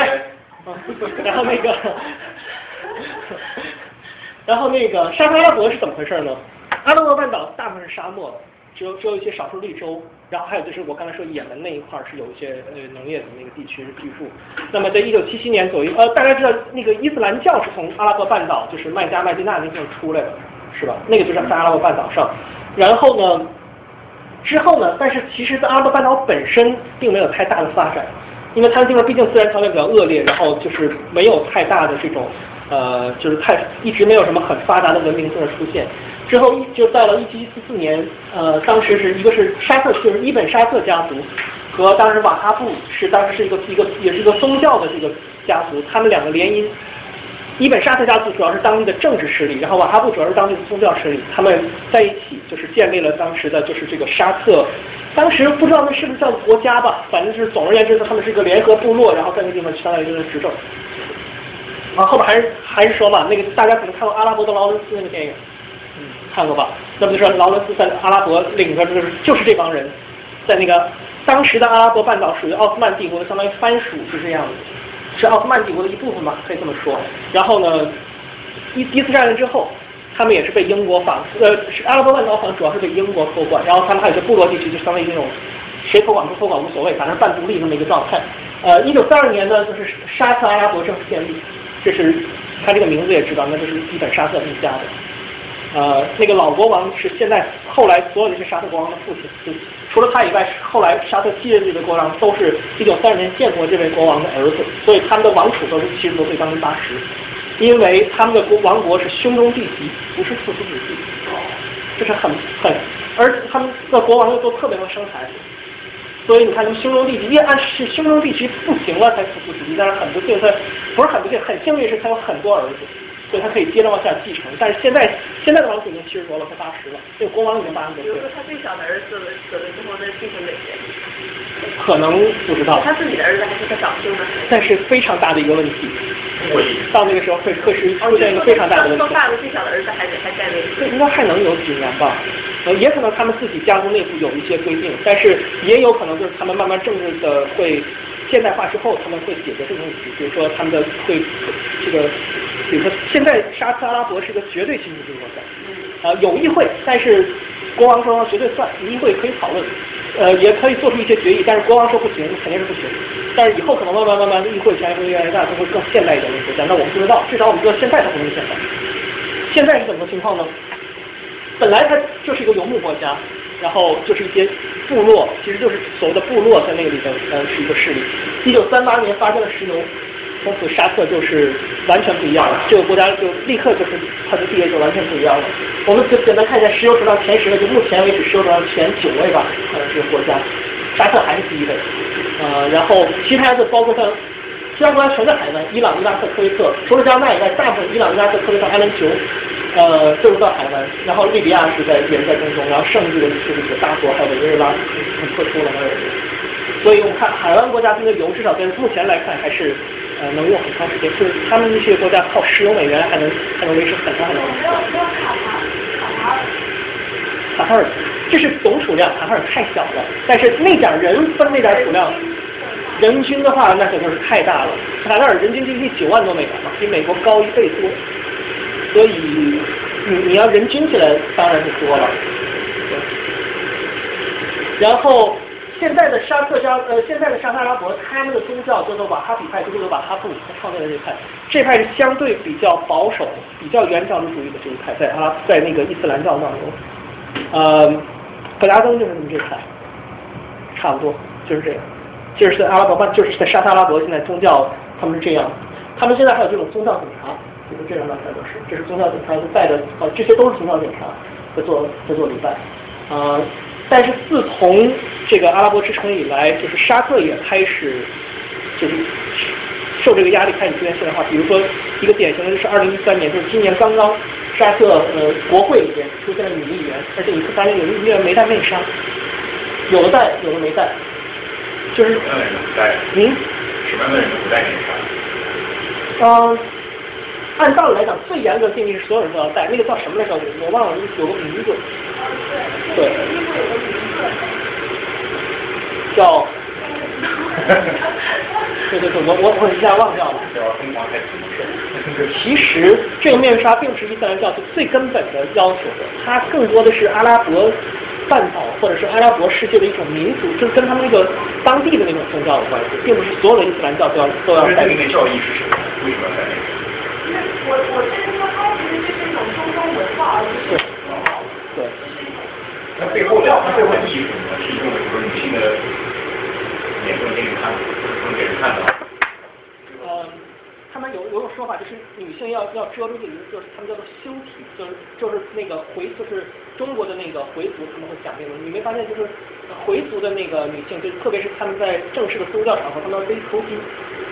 还有伊朗伊朗人也是这样，就是他们要围头巾，但不并不要蒙面，他们就认为像头发、胳膊这东西是需要就是盖住的，但并不是全盖住。为什么？那是他们宗教的要求，就他们是有的。那背后什么认为，比如说那是是有罪的吗？如果你要暴露出来？不知道这个事情。哦，对，他当时说是保对是一种保护。哦。我是像有贬义的。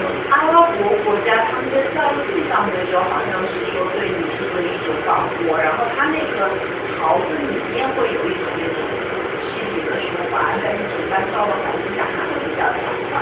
然后刚才这边呃维基百科的一下说这个东西叫西甲布，然后按伊斯兰教的观点有谦逊、隐私、美德的含义。我会不会讲？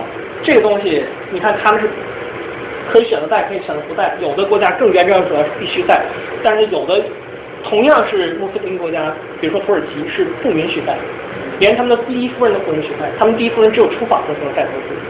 这就是我就说，在伊斯兰世就是在伊斯兰世界中很有意思，有的国家非常宗教，而有的国家绝对要禁止宗教参与到社会生活。同样是伊斯兰，我觉得就是你就会看他们的由于他们的历史、他们的原因。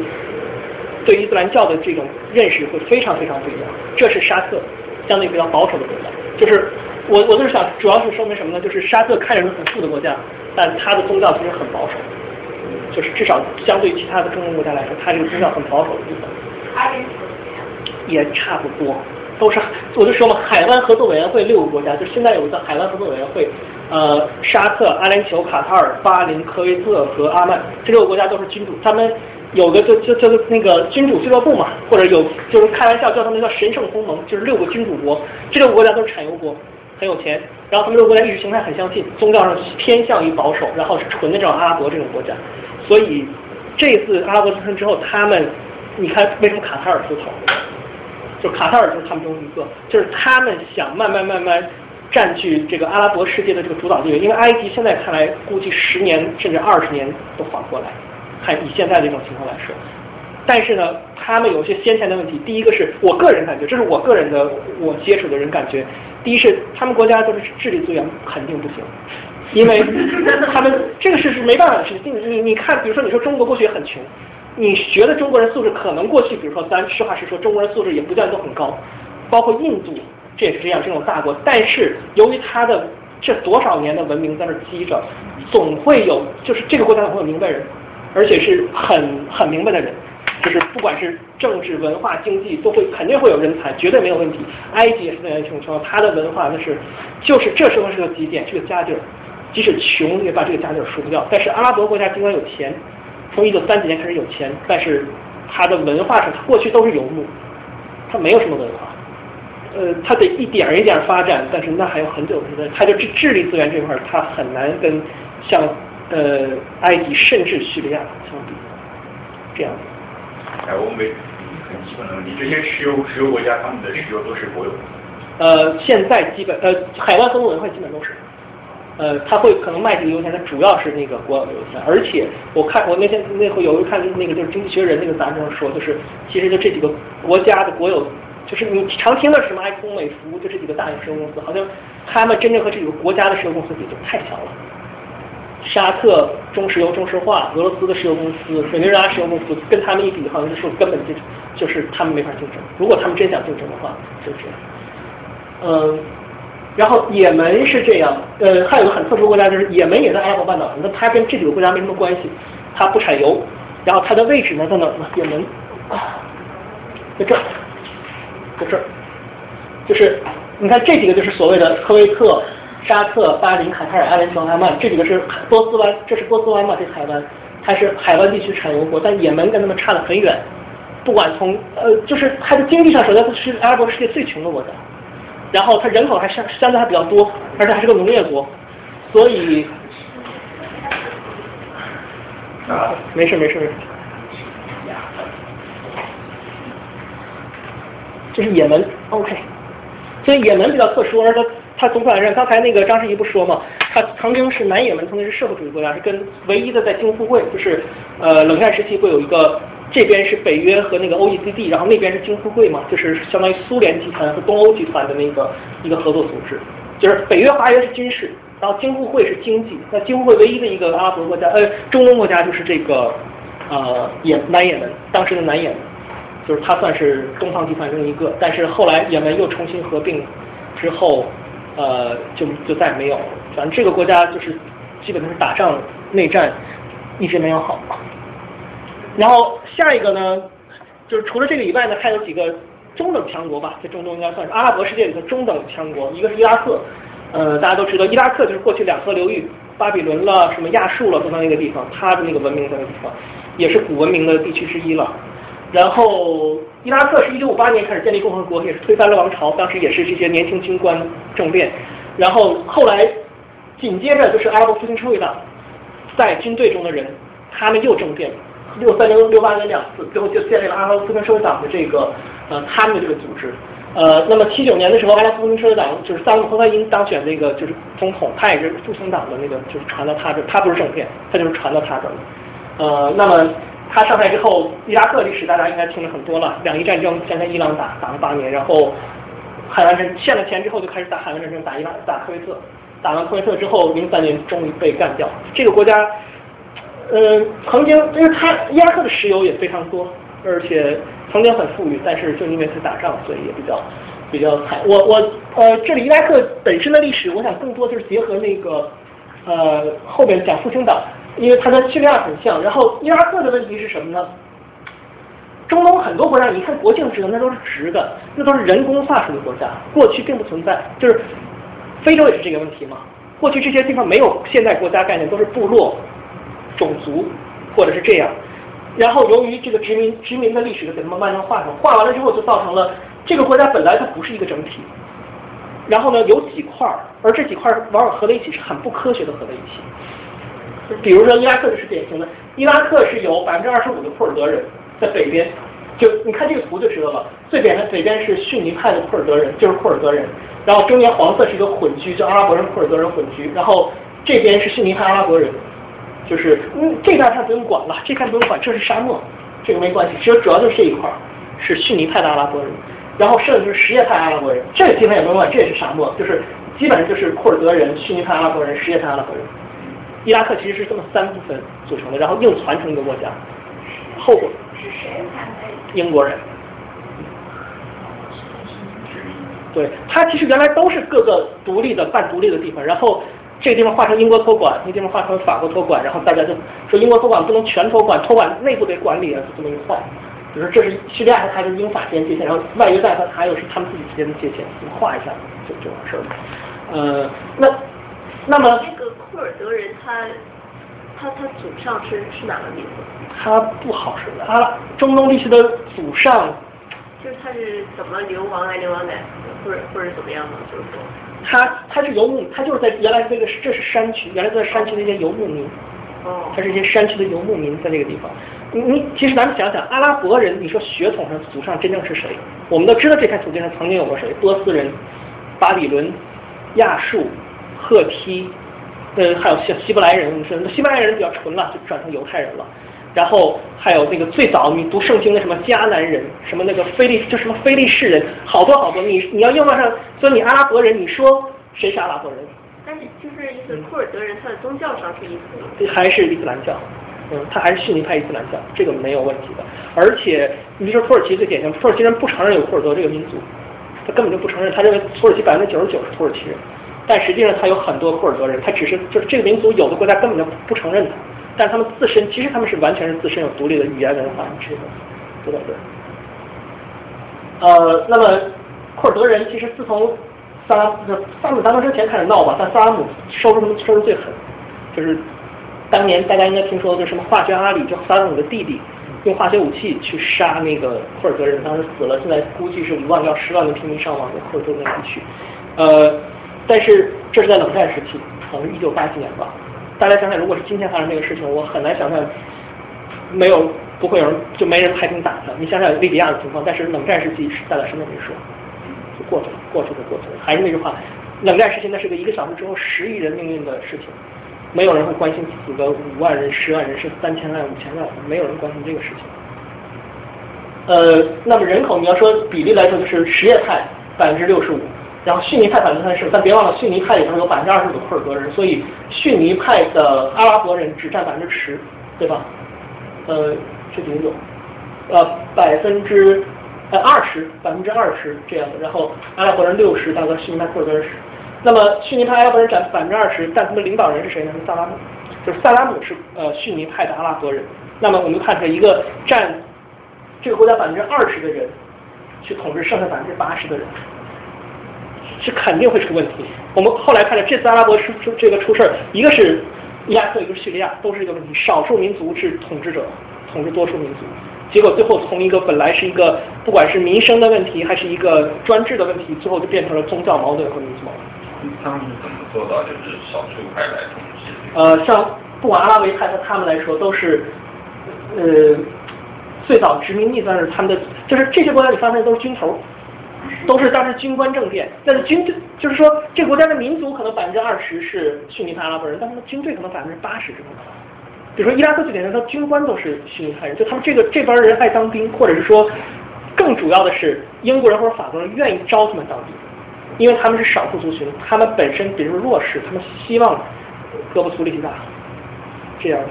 阿拉维人是最典型的，阿拉阿阿拉就叙叙后面讲叙利亚就是这个问题。叙利亚最典型就是叙利亚的阿拉维派，当年法国殖民的时候，他们做军官的非常多，因为他们不受待见。阿拉维派是什呃什叶派下面的一个分支。阿拉维派从咱们就是从那个正统的伊斯兰教看来，就是比较。呃，邪乎的一个教派，因为它是保留了一些，甚至是像什么对星辰月亮这种崇拜，就是很传原始的崇拜，还在里面保留着。对，所以他们很多人认为他们是异端，所以他们不受待见。但在殖民体系里面呢，那怎么办？那我就是找一个抱个大腿去的打工，所以部队里就开始派，到今天还是。所以我们很奇怪，为什么叙利亚内战一个占人口百分之十一的，以他们为主体的这么一个军队，打到现在居然还能坚持下去？就是我，包括我，我还原来也以为这个叙利亚这个那样，最多打一年，就是估计就是阿萨德就要倒台。但是现在看来已经打了两年多，而且我后边又看，其实政府军现在越打越好，越打越有利。以现在这么个打法，越打越顺，这事情就很难办了。叙利亚是怎么回事呢？跟伊拉克非常像，非常像。一九六三年也是复兴党政变，复兴党原来就叫阿拉伯复兴社会党，没有伊拉克阿拉伯复兴社会党或者叙利亚阿拉伯社会复兴党。就是一个阿拉伯，一个阿拉伯社会复兴党，就是这样。他们就是这也是个泛阿拉伯主义的，但是他们跟萨拉赫不一样，他们是追求一个叫做阿拉伯社会主义，就是他们说他们跟那个就是呃马克思主义的社会主义不太一样，但是他们也是追求这种阿拉伯社会主义。结果这两个国家最后全玩成了呃就是少数民族统治多数民族，然后个人独裁。就是他们本来是想实行那种类似于就是。呃，当时社会主义国家东方就社会主义阵营的那种党国体制，就是一个国家一个党，然后建立很牢固的基层基层组织，然后通过这个党来控制这个国家来搞，就是来就就是他们都是目的，其实都是你听了都是比较高尚，都是为了阿拉伯文明民族的复兴。但是最后问题是从他们看来，阿拉伯民就是阿拉伯不适合这种制度，他们从来没有做到过把支部设在村里。他们他们干不了这个事情，因为这就是他们传统的文化和他们的这种就是历史造成的这种情况。最后他们也变成了阿瑟德家族，就是个人的个人的这种，就是他家族专制。然后呃，阿拉维派咱们是一个阿拉维派少数派来统治。那最后在逊尼派里面，就是在当时的逊尼派里面那个。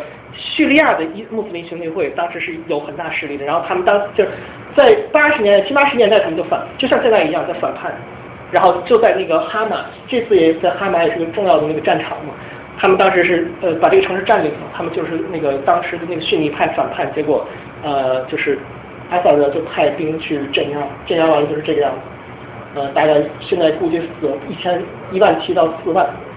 呃，现很多有人写回忆录了，就是很多人在下水道被杀的，就很多人当时跑到下水道，然后最后还是被被抓住，被杀掉的，就是这样。呃，所以很惨。同样，谁也没说什么，这是冷战。所以我们看着，为什么今天你会觉得他们打的这么惨？其实这都是夙愿，当年没有人，当年在那个美苏那种对抗的那个那个国际体系里，没有人注意这些事情，但是现在全出来了，就是冷战一结束，现在这些事情全出来了。呃，阿拉伯世界我就讲这儿了，剩小国就无所谓了，太多了，也时时间不够。那么除了阿拉伯世界和以色列以外，还有两个在中国很很重要的两个强国，一个是伊朗，就是波斯帝国，相当于波斯帝国的继承者。尽管他们的文化上也有很大，他们已经伊斯兰化了，因为一就是大概在七世纪的时候被阿拉伯人征服了之后，这个波斯帝国被阿拉伯人征服了之后，他们就呃完全伊斯兰化了，但是他们选择的是他们少数派什叶派，所以他们还是跟阿拉伯人不一样，他们就是我们被你的宗教征服了，但我还是要跟你不一样。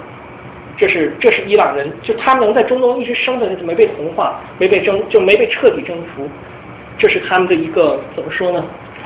呃，顺便说一下，就是波斯帝国当时被阿拉伯征服之后，他的最后一个王子就跑到长安，这个历史不知道，最后一个这个国王跑到了长安，然后找就是大唐要求就是帮他王师回去，然后大唐当时就是派了那个高仙芝，就大家可能听说达罗斯之战，带着带着中亚的那些盟国往回打，那是就是中国扩张最远的地方嘛，到伊朗的一个角。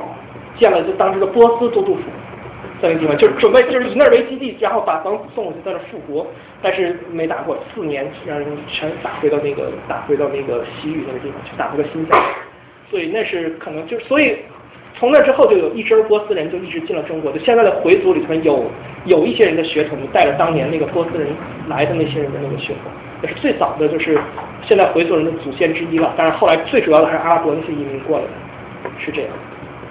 呃，那么在十九世纪，伊朗这个地方是非常，就是是英国和俄国在中亚有个大博弈，最重要的战场就是在伊朗。除此之外，包括像阿富汗，包括像新疆和西藏，就这样都会都都一直在呃，就是英国和俄国通过一些政治手段在进行博弈，军事手段都是为辅，主要是政治手段在做。呃，那么最后其实是英国，呃，十九世纪，十九世纪一直甚至到二十世纪，最后的结果就是呃，英国。基本控制了南边，然后俄国当时控制北边。那后来俄国因为它闹世界国际不不行了，伊朗后来基本的是呃英国的势力范围。有个最著名的那个呃英伊石油公司，英国伊朗石油公司是就是呃二战左二战之前吧最最重要的那个，当时在其实是那个时候沙特之类的产油还很少，世界主要的产油国其实是波斯。他们当时主要就是在中东地区主要产油国是他们，而他们石油主要是被当时的英伊石油公司给控制的。那么在一九五一九五就五十年代的时候，呃，当时就是什派呃那个巴列维王朝在嘛，然后呃，他们你选出一位领导人，就摩萨台，大家应该看过那个《Argo》，就是那个电影，前两天就是逃离德黑兰那个电影，前面介绍伊朗历史嘛。就讲说是那个当年他们选这个摩萨台，然后但是因为摩萨台国有化，就他把这个英伊石油收归国有，就相当于没收了，英国人不干了，然后联合美国人，联合 CIA 搞了埃克森斯公把摩萨台推翻，这是一九五三年的政变。这件事到现在为止，就是就是伊朗为什么一直不信任西方？这是其实是就最就是最根儿的地方，就是呃，包括甚至在一九七九年伊斯兰革命，有的人打的是摩萨摩萨台的那个像。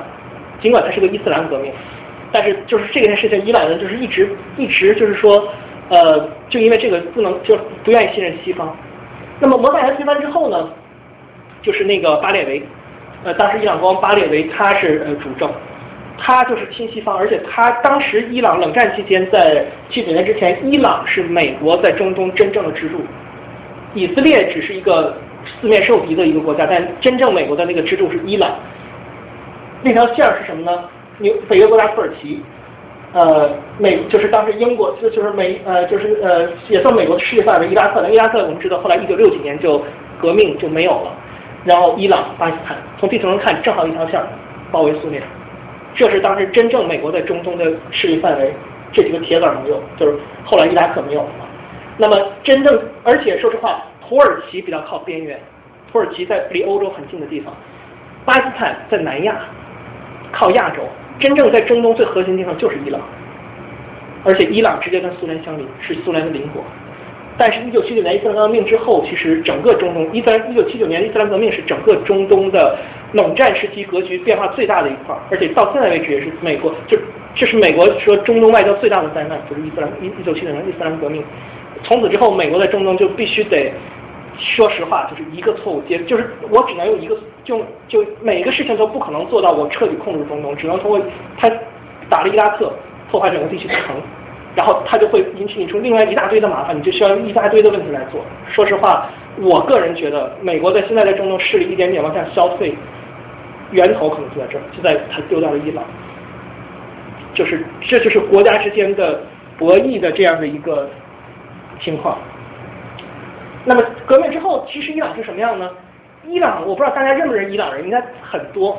纽约的出租车司机 好多啊，然后那个楼下那个就你们工作的楼下卖那个什么的，卖那些什么肉串啊，卖那个那些清真的哈拉尔那些清真的，对那些小车子。哈拉有哈就是那个哈拉尔，就是那个卖清真食品的，你觉得好多人是伊朗人，也有伊拉克人，我出租司机也碰到过伊拉克人，然后伊朗人也听说，呃。其实它本身这个国家是非常现代化的国家，就是我们总说伊朗是一个政教合一的国家，对吧？伊朗伊斯兰共和国是一个宗教为主的国家，呃，但是呢，首先这个国家是个民主国家，就尽管它这个宗，它这个民主是很特殊，它相当于两套系统，类似于什么呢？就是就是一套系统相当于管意识形态，一套系统管政治，而相对来说意识形态的那个为什么说它叫政教的一个？管意识形态那。那个系统是有实权的，就是党委和政府嘛，就是就是就是这种关系。而它两个两套系统，就是说它宗教一套系统并不是民选，它是宗教系统选，就是宗教系统推举的，而政府这套系统是民选的，是完全是按照完全现代化的那种那个，就是现代政治那种一人一票，然后分选区非常正规的这种民主权民选。这个国家在巴列维王朝时期就是。全中东可能是西化最严重的国家，就是西化最呃最深的国家。所以你看，我我说伊朗是一个宗教国家，但你看伊朗的，我不知道你们大家看过伊朗，特别是伊朗女生那套打扮，就是就我觉得中国女生至少刚来美国时候，绝对我觉得没有她们洋气。就是 那是说明什么？他们在伊朗知道怎么打的。啊，对。就是他们在伊朗是见过的这套东西，所以来到美国，对，所以他们是他们是见过这套东西的。这是就是在伊朗街头照相嘛，找一我我在网上找的，有人去旅游什么这样，包括是在德克兰街头，甚至有这种涂鸦，就是现代化，就是这种这种街头艺术都有。不过伊朗不是说也是分那种南伊朗和北伊朗，还是怎么样？还是德黑兰什么两个区？反正伊朗的落差距非常。对，伊朗的为什么当年闹革命呢？就是因为其实伊朗的城市里，包括德黑兰中产阶级，他们不是宗教性性那么强的，但是他的城市和他的农村。和他的那个落后地区，一不光是经济差别，意识形态差别也挺大。那些地区是阿訇的治国，阿訇就是相当于那个牧师啊，相当于基督教的牧师，他们的治国，就是那个地方宗教组织是他基本的社会的基层组织。这样的话，最后就变成一个相当于农村包城市，就底层底层底层的这种造反，就是那个呃。一九七九年伊斯兰革命是这样的，但是在它的上，就是它的那个城市里和这种生产阶级中，艺术包括伊朗博客，好像除了美国以外，就是人均博客最最多的国家吧。然后包括电影，我们看过那个前两天那个什么？那个 Depart 叫什么？不是 Departure，叫什么？就一次离别，那个也是伊朗拍的电影，他的电影工业，对，也也也很也很发达。然后工业上呢，除了以色列和，就它在工业化程度可能比阿拉伯国家强得多。它自己能发卫星，然后它有核技术。伊朗的核技术基本上现在，嗯，就是伊朗核技术基本上已经，他从五十年代开始做，他不是一第三革命之后为了反美搞这个东巴列维王朝时期才是伊朗教导的，然后搞了这么多年，基本上已经全国铺开了，所以没有人说会把伊朗的核核工厂给炸掉，因为炸哪个，它全国已经有它完整的核工业系统，所以伊朗的核问题就是他先想造，那他我应该现在看来造核武器没什么问题，就是他们造造的。一个问题，为什么伊朗跟韩国的关系那么好？呃，就我之前有为那个韩国的呃反正他们一个学校做一个宣传册吧，然后就是说德黑兰和韩国首都首尔是姐妹城市，呃，然后就是中间有一些各种那种文化交流，然后就是说两个城市，包括呃城市市长之间，或者说是他们的他们叫道之间的那些道长，哦 不是，就是像 他们就是韩国的区行政区划，它的省就是道，然后他那个省长级别人物跟那个呃伊朗的这边的行政官员关系特别好，私交也很好。然后我就其实我就知道有这么一个事情，但是不知道他有没有什么原因。这个我也没听说，我是那个宗教的。不是韩国基督教的，韩国其实基督教是一对的。对对对。我还真不知道他跟韩国有这么特殊关系，如果只是呢？嗯，美国和谁？韩国和美国的关系好。但是不是是这样？就是首先啊，如果只是姐妹城市互相有这种文化交流，这个它跟比如说它跟中国也有，这个问题倒不大。如果你说合作的话，显然伊朗跟中国的合作有远。我我原来有亲戚在伊朗修火车站，嗯，中国有好多人在那边，就是我们可能都平时不太知道，在那边，因为这个事情其实中国和伊朗这个关系利益交，说实话就是利益交，因为伊朗受西方制裁。包括它的人才，包括它的那个呃，它的石油只能出口到相对来说出口到是这样。首先，伊朗石油主要出口对象就是第一是印度、中国、韩国、日本，它主要向亚洲出口石油，这个它这条线是呃相对比较稳定。而像欧美，因为他知道他们的这个关系不一定哪天能把它掐掉，是这样。而如果你要是光是说那个呃其他的合作呢，比如说德黑兰地铁，德黑兰地铁可能中东就相对来说比较大的地铁系统了。呃，那个地铁就是中国人帮他修的，客车是长城分厂招，长城分厂招的，但是很有名的，长城分厂就因为这个事儿给救活了嘛，给德黑兰地铁造那个造那个，对吧？对，今天今天今天谈的比较多，OK。长城为主题。对。他们是啊，他们因为其实说实话，为什么？因为他们很需要工业，伊朗很需要这些基础的工业，而而我们那地方就这种不管人才也好，技术也好，相对来说工业打的基础比较扎实。就是工业交流是比较多。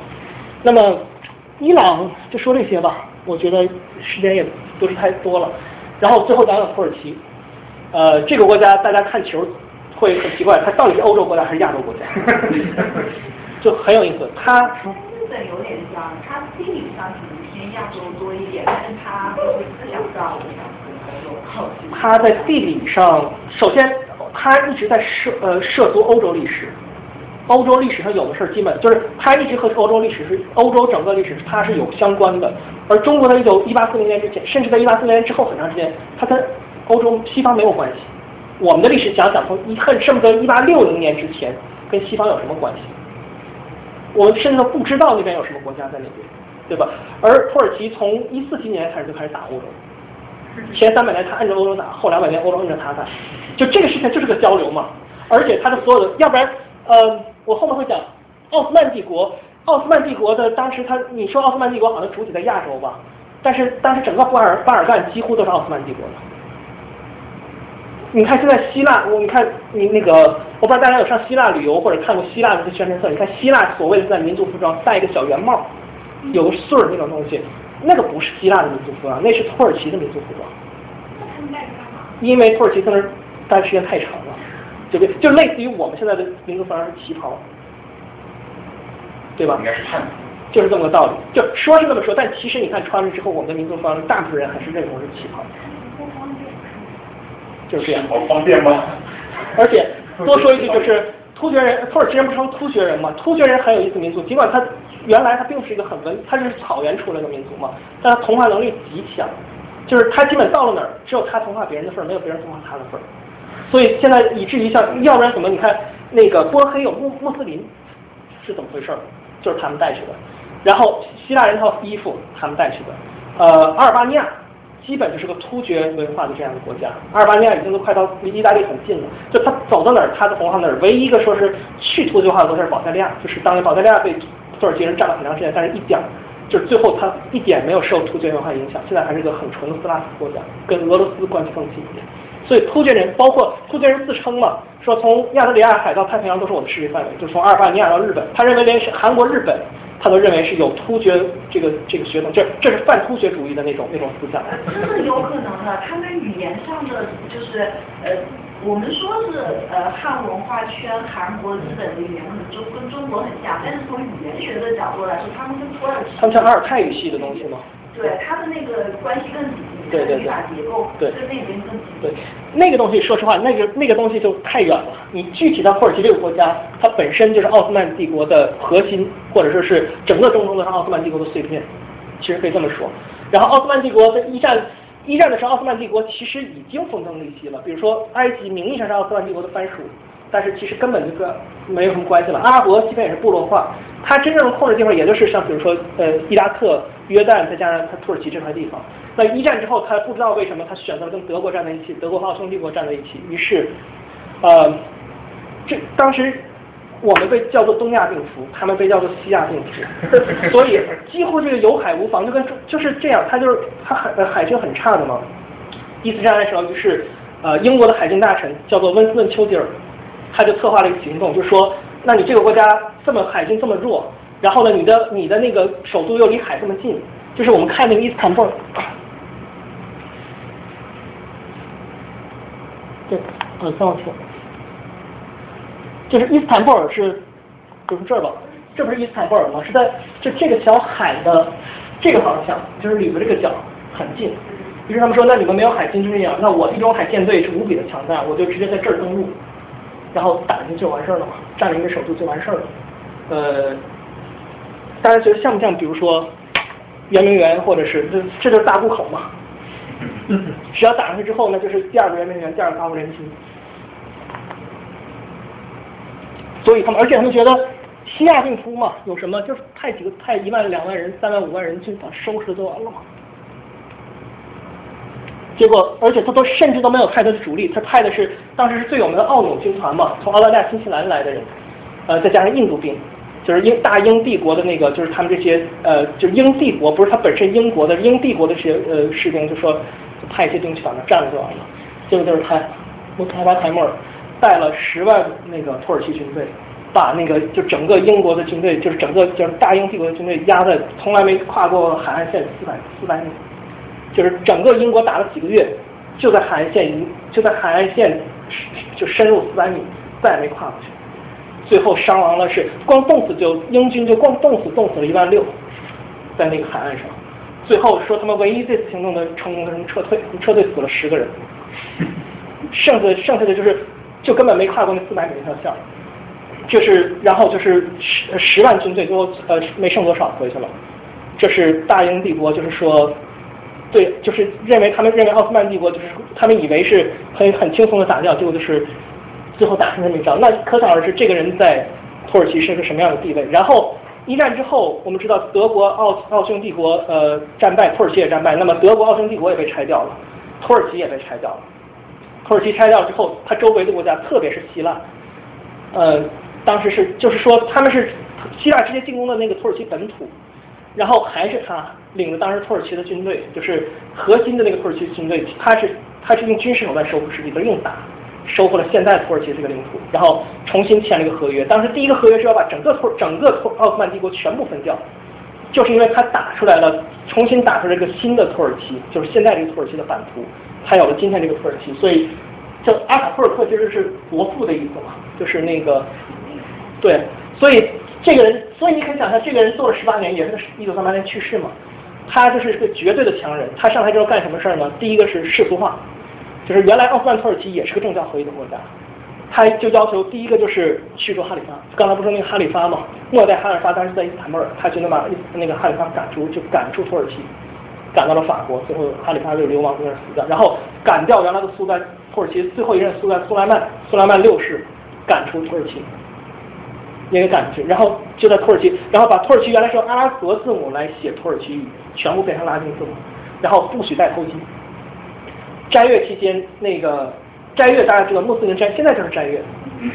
斋月期间是从早到晚不许吃饭，不许喝酒，呃，不许喝水，呃，据说还不许生气。Anyway，那个他在斋月期间开国宴。反正总而言之就是一句话，就是要就是要把伊斯兰教从土耳其里清除，就是伊斯兰教的那个呃，整个这个影响从土耳其清出去。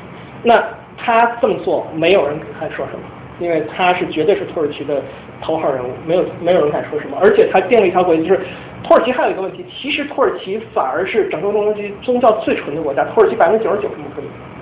你看埃及那个，你看是阿拉伯世界的那个阿拉伯世界一个核心，它还有百分之十的基督徒，但土耳其是一个很纯很纯的伊斯兰，就是穆斯林国家，但是他就要对这个穆斯林国家里头搞世俗化，搞西方，搞那个就是呃西化，呃，而且他就因为他知道很难，因为伊斯兰世界随时可能回来，他就相当于他制定了一套规则，就是军队监国，所以你看他军队不停的政变，动不动就这个政府上台，然后比较腐败，然后有政府想这个呃伊斯兰教反攻倒算。军队就进城，然后把他们赶掉，然后马上选举，没几天又换了一个新的政府，一次又一次干这个事情。就是这是土耳其，包括我觉得以后很可能中东很多国家都会，包括现在的埃及，以后可能会是这样一个情况。呃，那么土耳其，他自认为他已经是个欧洲国家了嘛，所以他。一九八七年，他一直在就欧盟刚开始都有兴趣，但是那时候是冷战。其实土耳其更关心的是我要跟美国是处于一个什么关系来对抗苏联，因为他也是苏联的邻国嘛，而且他地理位置特别重要，他掐住那个黑海那个海峡，对吧？刚才我们看到伊斯坦布尔掐住黑海到地中海那个海峡，苏联黑海舰队只能从那儿出来，所以那是非常重要的一个国家。所以他在一九五二年加入了北约，而且他有北约第二大的军队，仅次于美国。美国有两百多万军队，呃，三亿人。美国三亿人口有两百多万军队，土耳其七千万人口有五十一万军队。这是这是土耳其军队，这是土耳其相当于在中东，它的军事的地位就是这样。那么你说从军事从经济上来说呢？它一九八七年才申请加入欧盟，但这个事情它现在已经开始跟欧盟进行入盟谈判了，但是估计它不可能加入欧盟，因为欧盟有两条，第一条你要跟欧盟谈判，一项一项谈，然后全部通过，它现在只谈了一项。第二个是你要跟欧盟国家一个一个谈，欧盟所有国家同意他加入欧盟才可以。有两个国家永远不可能同意加入欧盟，一个是塞浦路斯，一个是希腊，永远不可能同意加入欧盟。所以至少就是我们可预见的将来是不可能同意他加入欧盟，因为塞浦路斯还占了一半，土耳其把塞浦路斯占掉了一半，塞浦路斯不大可能跟他和解。所以现在的就是土耳其，尽管你看他很想加入西方，但是很难。希腊为什么遗憾？嗯，希腊。呃，第一什么世仇，第二是塞浦路斯，就是塞浦路斯。塞浦斯我们知道是北边是土耳其人，南边希腊人，就是因为那个那个岛，他们两个现在属于还是属于那个岛还是分治状态，就类似于呃东西德那种那种状态一样，双方是隔离的，这样。那么呃我们说了土耳其军队监国，然后世俗化，然后呃这些东西一直运行的很好，一直到看着好像这个这个东西永远不能变，一直到二零零二年。就这个正义和发展党上台，他们那个就是埃尔多安当当选这个土耳其总理。正义和发展党是一个比较温和的伊斯兰教政党，他上台之后就是什么呢？第一，他的经济发展很好，我就很奇怪，我一直觉得金砖国家应该有他，不应该有南非，因为他的经济发展我看那个数据很比比南非要漂亮的多，我不知道为什么把南非可能就为了拉个非洲国家吧，是怎么回事？但是他的经济增长很好，那么有了有了经济增长，再一个有了民意之后，他干什么事情呢？第一，修改宪法。扩大他自己他自己的权利，削减军方的权利。那军方显然不干，于是，一百他紧接着逮捕了一百多个准备政变的军官。这是土耳其从来没有是，从来都是说军队对他不满意，然后他下台。头一次说军队对他不满意，然后军队下台，这是这是土耳其历史上第一回。呃，在这次阿拉伯出事之前。而且他还有一点，就是他原来是他要面向，就是我我就是欧洲国家，我就是想办法加入欧洲。现在他在掉头，他往回看，他重新向东方看。第一个就是这些，就是阿拉伯世界的中东，就是在，就是我们刚才讲过，以色列和巴勒斯坦后来又现在还在闹的状态嘛。然后加沙是哈马斯控制，然后以色列把加沙封锁住。这个时候呢，就是他们组了一个船队，其中这个蓝色马尔马然后很重要的就是土耳其人，呃，是土耳其人这个。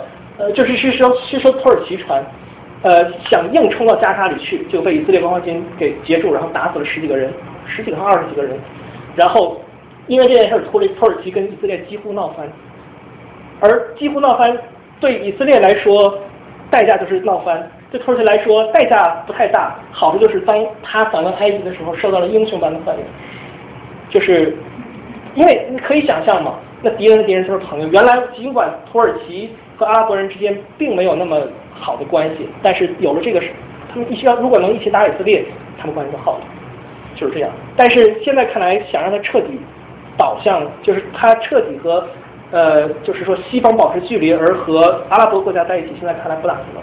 最典型的从这次叙利亚的事儿开始，当他开始这个他跟埃及关系好，没有人说什么。他刚开始插手叙利亚，整个阿拉伯世界就要跟上这个，因为阿拉伯之间这个事情画的很明确的，谁回来不能让土耳其回来，就是美国可以管，欧洲可以管，不能让土耳其管。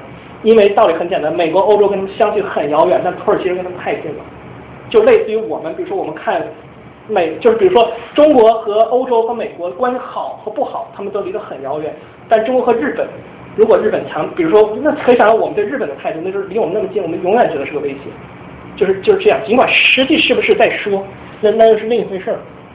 所以土耳其。而且土耳其前一段时间曾经邀请过中国就解放军去军演嘛，那是北约国家极少有邀请解放军去军演，就是当年的安安纳特利亚之鹰那个那个军事演习，当时是第一次北约国就是北约军演的时候把中国军队拉过来，就因为这个事儿，这但是唯一一次，之后再也没有。那个就是那个其实就是埃尔多安一直可能他是在试探向东方能走多远，但是现在看来他走了两步，现在又退出了。而且我们知道最近土耳其在闹事儿，他现在本身在国内的地位也不是太稳。OK。那么最后五分钟，我讲讲。没事没事，我讲讲吧。首先，阿拉伯事一直在闹，大家这个事情，因为我们第一是这些事情我们没赶上，对吧？那个张一泽老师刚才说，我我我我再说一个没事儿，就是我们一般都是我们一般都是没赶上这些事情的，就是我而且其实当时赶上，由于我们的媒体，由于呃最主要是冷战期间，这些事情都掩盖在整个冷战的那个大环境下面了。那么，阿拉伯世界闹过三次，五二年左右，就是军官，就是埃及利比亚，当然利比亚比较晚了，就是当年自由军官运动是一派，这就是军头上台，典型就是埃及，呃，这是这是阿拉伯的一种势力，这是五二年的时候他们开始开始那个呃，就是说阿拉伯的第一次变动。六三年就是阿拉伯复兴社会党，就是伊拉克、叙利亚，他们试图搞这种党国体制，但是最后基基本上也没成功。然后第三次呢，就是伊朗伊斯兰革命。尽管它不是阿拉伯国家，但是它对阿拉伯世界的冲击也是很大的。因为它首先第一次在相当于在中东搞了一个政教和一个宗教国家，而且相当于最我我觉得可能更重要的，它是一个草根起义来推翻原来的这个上层，特别是亲西方上层的这样的一个行动。从后面哈马斯，从后面穆斯林兄弟会，你都可以看到这样影子，就是阿拉伯世界的草根和他们的上层顶层之间，他们的。他们的整个意识形态跟整个想法是完全不一样的，所以他们一旦翻了身，可能这个国家的政策，这个国家的这种呃意识形态会发生天翻地覆的变化，就整个要变变个个儿。这和其他国家那种渐变式的改革甚至革命都是不一样的。就有的国家即使闹了革命，它的国家整体的政策不会改变太多，只是换了领导人。但是中东国家很可能草根一上台，整个国家的政策要翻个个。最就现在来说最可最。麻烦的是埃及，不知道埃及以后会是一个一个什么样的结果。那么，这是在革命前，就是大家会分析，就是为什么呃阿拉伯之春会发生，就是在一九二零一零年之前，到底阿拉伯国家出了什么问题？呃，现在有很多很多说法。呃，这就是说，这是呃哪个杂志上来着？一般我们有几种几种看法，就是第一个是说这些国家是不是呃。年轻人太多，而失业率太高，就是年轻人没有工作，自然就要闹。嗯，年轻人太多，这是真的。就阿拉伯国家的呃生育率很高，然后它的那个自然生育率高，可能年轻人就多嘛。而且如果没有工作的话，比如说失业率是这个呃年年轻人的比例这个蓝的这个块儿，然后失业率呢是看看是哪个？啊，失业率是白的这个数。但我们看到这次闹得最厉害的，我们就说吧，这次闹得最厉害的谁？比如说埃及。失业率也就百分之十嘛，跟二零一零年美国差不了太多，就是失业率百分之七以上可能会比较严重，但是百分之十还好。其实想一想，百分之七会比较严重，百分之十也没到什么程度，因为有这样的国家嘛，就利比亚不，他两个人比较特殊了。但是你像突尼斯百分之十四，可能就确实是高了一点，那埃及百分之十，不不见得就是有那么严重的问题。包括那伊朗百分之十五，伊朗也没有闹，尽管伊朗说实话，它有一个原因，跟它闹完了。他是在二零零六年闹的，就是那次选举时候，就是伊朗搞了一次，就是什么那个什么绿色什么绿色革命叫什么，但是也没有成功嘛，要翻盘子也没有成功。呃，就是我们常说的，就是年轻人太多，失业率太高，这是一个可能的原因。然后是贫困率太高，就国家比较穷，而那个 GDP 又就是国家穷嘛，这是一个原因。但是国家穷的事儿呢，你看还是看这几个国家，埃及是确实是麻烦，利比亚也是麻烦，但利比亚你看国家贫困率很高，它 GDP GDP 是绿线，贫困率是红线，就利比亚这个国家它明显这个分配非常不均的嘛，贫困率很高，然后 GDP 呢人均 GDP 还不低，就说明它人均还可以，但是它分配非常不均。但是你说你看别的呢？突尼斯没什么贫困人口啊，它的经济水平也不错，它是而它是第一个闹的。这个那个导火索就是失业。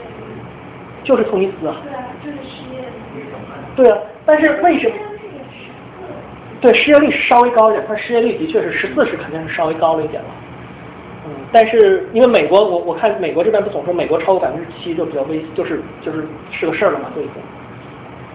这样。它应该是就是突尼斯，它首先起来就是因为失业率的原因，但是它背后真正原因，比方说是那种政治体制变化，然后这样就啊就拉动了就是其他的那个阿拉伯国家的这种。所以他说还有一个可能的原因就是这个嘛，就 year of power head of state，就是国家元首当当了多少年。呃，我们不用看巴林，他是君主制，他想当多少年就当多少年。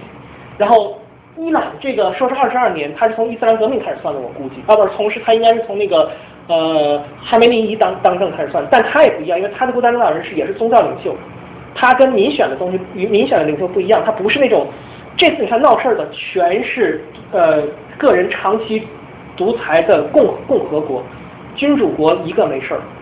然后像伊朗这个国家也没事儿，因为伊朗可以选，这就是什么呢？其实我觉得我这是我个人意见，问题就是这样，就是这个国家问题有，呃，而且这个问题可能谁也解决不了，就是这是自然的问题，是由于比如说突尼斯很大程度是因为欧洲经济危机，然后突尼斯很依赖于旅游和欧洲的这种游客的这种收入，它一下受冲击比较大。问题在于，如果一个人当了二十四年，所有的忙都没你的，所有的责任都是你的，就是说，呃，你像。这是就比如说民主选举，我觉得最大的一个好处就是说，如果你不满意，你就把它换下去，换下去之后再换一个人来还不行，你就没招，你也别闹了，你已经那你已经换过了，换一个人不还不行，那就谁也解决不了，对吧？而这种长期执政的这种问题就在于，出了点问题，大家觉得是因为你的问题，我把你换掉了就没有问题，但我们一会儿看事实上，就是它不是那么回事儿，它它真不是那么回事儿，那么。你看这次出事儿这个地方，叙利亚呢，他有些傻。叙利亚，你看他说这个巴沙尔他当了十一年，其实应该把他爸算上，因为原来是他爸当政嘛，就是那个那个老阿萨德当政，所以叙利亚其实也是相当于一个个人当了很长时间，或者一个家族做了很长时间这种领导人的这种状态。嗯，潜在的还有一个就是媒体的自由度，就是说大家说因为他们那个媒体不够自由什么的，这个事情北朝鲜从来没闹过，对吧？这个事情就是。可能恰恰相反，不是他们媒体自由度太低了，是他们媒体自由度太高了，发生的这个事情。而且这些国家都没有进 Facebook。这个这个这个，所以这几个条件，我就是我也不好说是哪个，我我也不是一个专家。而且现在什么说法都有，但是我就说，现在基本列举几条，说是言论自由的问题、贫困率的问题、年轻人太多和失业率的问题，还有就是说这个个人。当政时间过长，一般就说这几个几个问题嘛，是造成这次阿拉伯世界出现这种革命的这种原因。呃，是哪个我也说不上，反正那就是看大家自己怎么，就是大家的分析是什么样子了，就是这样。是有小八卦，说那个突尼斯那个小贩，他呃，大家都说因为他那个失业，然后就是经济的原因。当时有小八卦说他。之所以他要出门，是因为打他巴掌的那个人心里的，他觉得作为一个男人在阿拉伯世界里面，然后被一个女人打了巴掌，是个非常非常让他丢脸。这个不是八卦，这个是事实。哦。这次事儿就是这么回事儿。对，不，这个事情不光是另外一个，这个事情就是就是这么回事儿。他说的这个很对，就是这么回事儿，就是这个人嘛，就是穆啊穆罕默布布尔基吉，他是原来是一个呃，他是呃原来说他是个大学生。后来说他也不是个大学生，他就是一个普通的，就是呃待业的待业青年，然后因为没有工作嘛，还得养家，呃父母什么的，老人还在呢，然后他就出去卖苹果，卖苹果之后被城管抓了，抓了之后一个呃女女女女城管给了一巴掌，然后他就活不下去了，就回去就是自焚，从此就这是其实这是非常偶然的一个事件，但是从此之后就我们就像萨拉热窝那个子弹嘛，就就这一个事情搞得整个这个地方就天翻地覆。十二月十七号他自焚，呃，他其实他自焚之后抢救了好长时间，他一月份才去世嘛，就是当时是，而且这个本来里去看了他，但是已经就没有办法了，已经就是整个火已经烧起来了。然后一个月，总统法拉里带着家属带着钱跑了。我我所以嗯，我很明白这个事情，就是嗯再讲具体一点嘛，就是他自焚完了为什么怎么发生一些什么样的事情？就是自从完了之后，就大家抗议，民众抗议示威，就是说我们活不下去了。就是说，呃，对经济状况、对政府的政治状况，包括对言论自由，就是这个本阿里当了二十几年的吧，呃呃国家元首，然后也是也在压制舆论啊，也是搞这种独裁政治，然后呃也比较腐败，然后有一些酷刑什么这些问题，就是跟好多这种这种呃呃这种这种独裁国家是差不多的这样一个情况。然后出了事儿之后就呃很快。你你也可以看出这种国家的政权多么不稳，就是就是一个月之后就就总统老哥自己带着家属都跑了，就是一般国家，你看叙利亚是最典型，叙利亚不可能出这种事情，因为他后边是一百多万人的命运，而他好像貌似这个国家把他推翻了，就是他和他家里几个人，好像就这么回事，剩下的事儿他不管，他没有什么，他也没有什么责任，不是他没有责任感，他就没什么责任。这个国家除他就是捞了一笔钱之后，剩下的责任就对他没有什么关系了，就他就跑了。跑了之后，突尼斯就突尼斯现在恢复的不错，因为它本来经济基础其实比较好。我们刚才看到，它贫困人口很低，然后经济发展不错，所以他恢复的不错。但是他现在他现在执政党就是这个伊斯兰复兴运动党。我刚呃也是看了一下，他目前还是他，就是议会的第一大党。这是一个呃，就是一个比较温和的伊斯兰教政党。这次的特点就是这次呃把这些独裁者推翻之后，上来的基本都是温和的伊斯兰教政党。比相对温和的，就是有伊斯兰背景的这样的色彩的这个政党上台。那么突尼斯就是这么个情况。突尼斯是个不太大的国家。然后呃后边就是其实上是埃及，但我后边单独呃讲埃及，我就讲，然后是就是利比亚，我们就看到利比亚就开开始打了。利比亚是大概是呃一个多月之后才开始，它班加西，班加西在大概在这儿，这儿嘛，班加西。伊利伯里大概在这边，然后这是苏尔特，然后这什么呃米斯拉坦啊那个埃斯加比耶，就是一个一个小城镇。你如果看新闻，总看着在这地方打仗。我就想来这图让你看看，就是你看这个有什么？这是在 Google Earth 上掐下来的，这有什么东西？就一条公路，几个村儿，什么也没有。所以，你看二月份就开始班加西闹。三月份开始就是那个呃，法国就开始介入了，就是奥斯曼民行的这个安理会通过这个决议，就是允许建新飞区，然后法国就开始介入了，一直打到十月，打了大半年，大家就是在这样的地方在推来推去，推来推去，从来没超过过连排级的战斗规模。这是利比亚战争。我们其实很奇怪一个事儿，就是这件事，如果你要说利比亚人自己打，打成这样子也可以了，为什么有北就是有北约国家，有西方国家已经有空中支援情况下，怎么还打成这个样子？其实是有两个点，第一点就这个国家就不怎么会打仗，你别看它张挺厉害，它不管是政府军还是叛军都不会打仗，任何一家会打仗，这个战争不会超过一个月。第二点就是西方到底有没有权利打这仗？我们想象，如果像是美国领着，还像伊拉克战争领着一帮人打，以那个那个参加这个奥德赛进行行动的战机就七十多架，你听着好像挺多，打这么大一个战线，七十多架一分散就没了，而且它七十多架是。不能永远现在从来都在田上，总要回来一次，可能每一次大概就二十多架在执勤，那个密度是非常小的。而美国打伊拉克多少？一千两三百，这样的这样的那个空袭的密度，就看出来，其实所谓的这个，再话说来，这个是为什么呢？美国基本上空袭没参与，法国现在就这个水平，就是我们看着是法国也是世界军事几号强国呀，但实际上你想一想。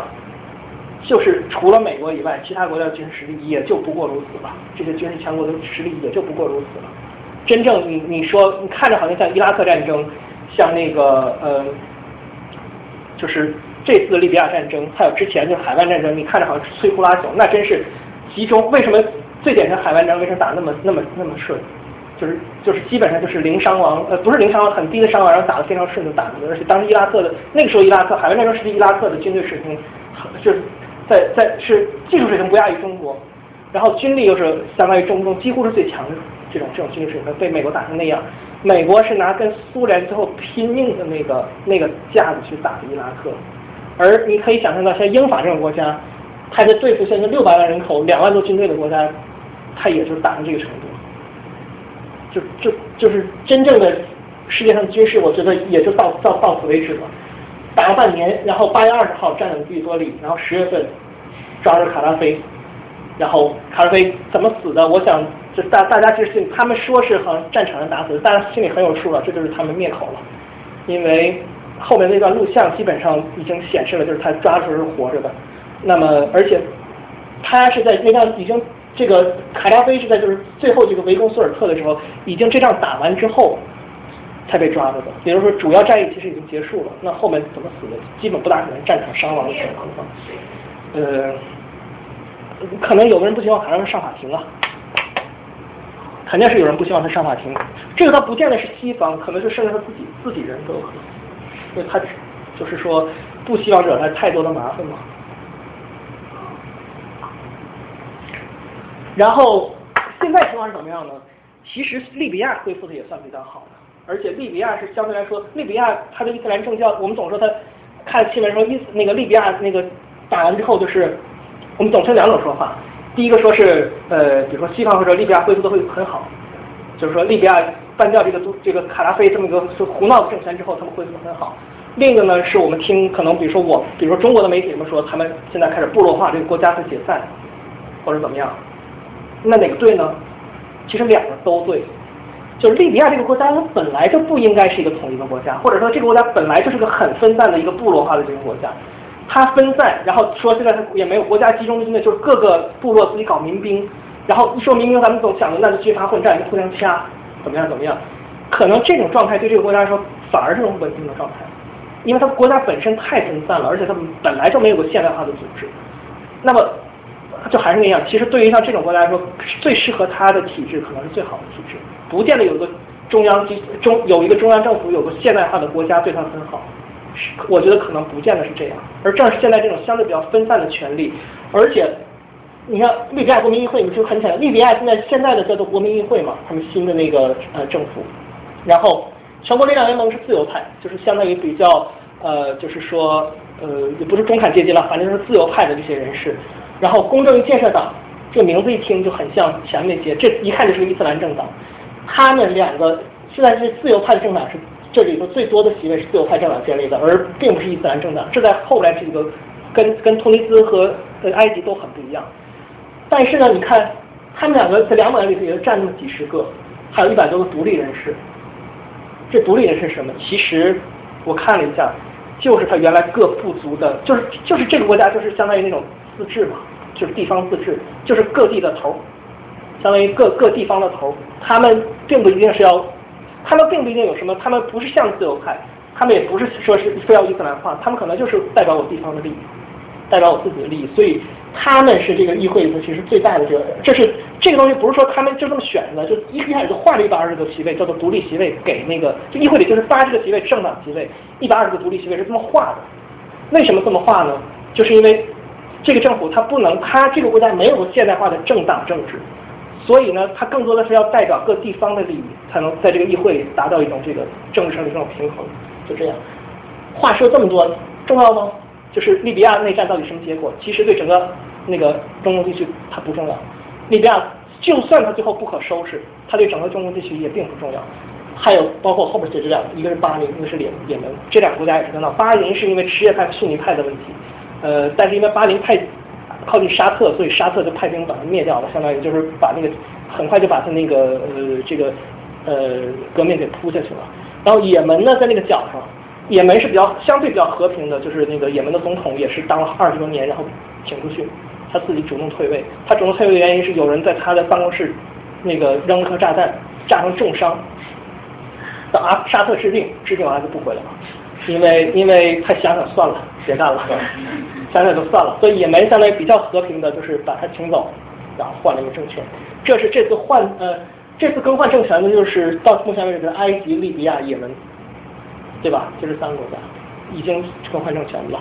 当然呃说埃及吧，那就说最后就说说埃及，埃及是应该是这次最大的一个事儿，就是说他们从一月二十五号开始。第一次叫做他们的愤怒之日嘛，就第一次那个群众游行，到二月十一号，十七天吧，十十七天，穆巴拉克就下台了，当了二十多年，最后就十七天的这种群众运动，呃，原因是什么呢？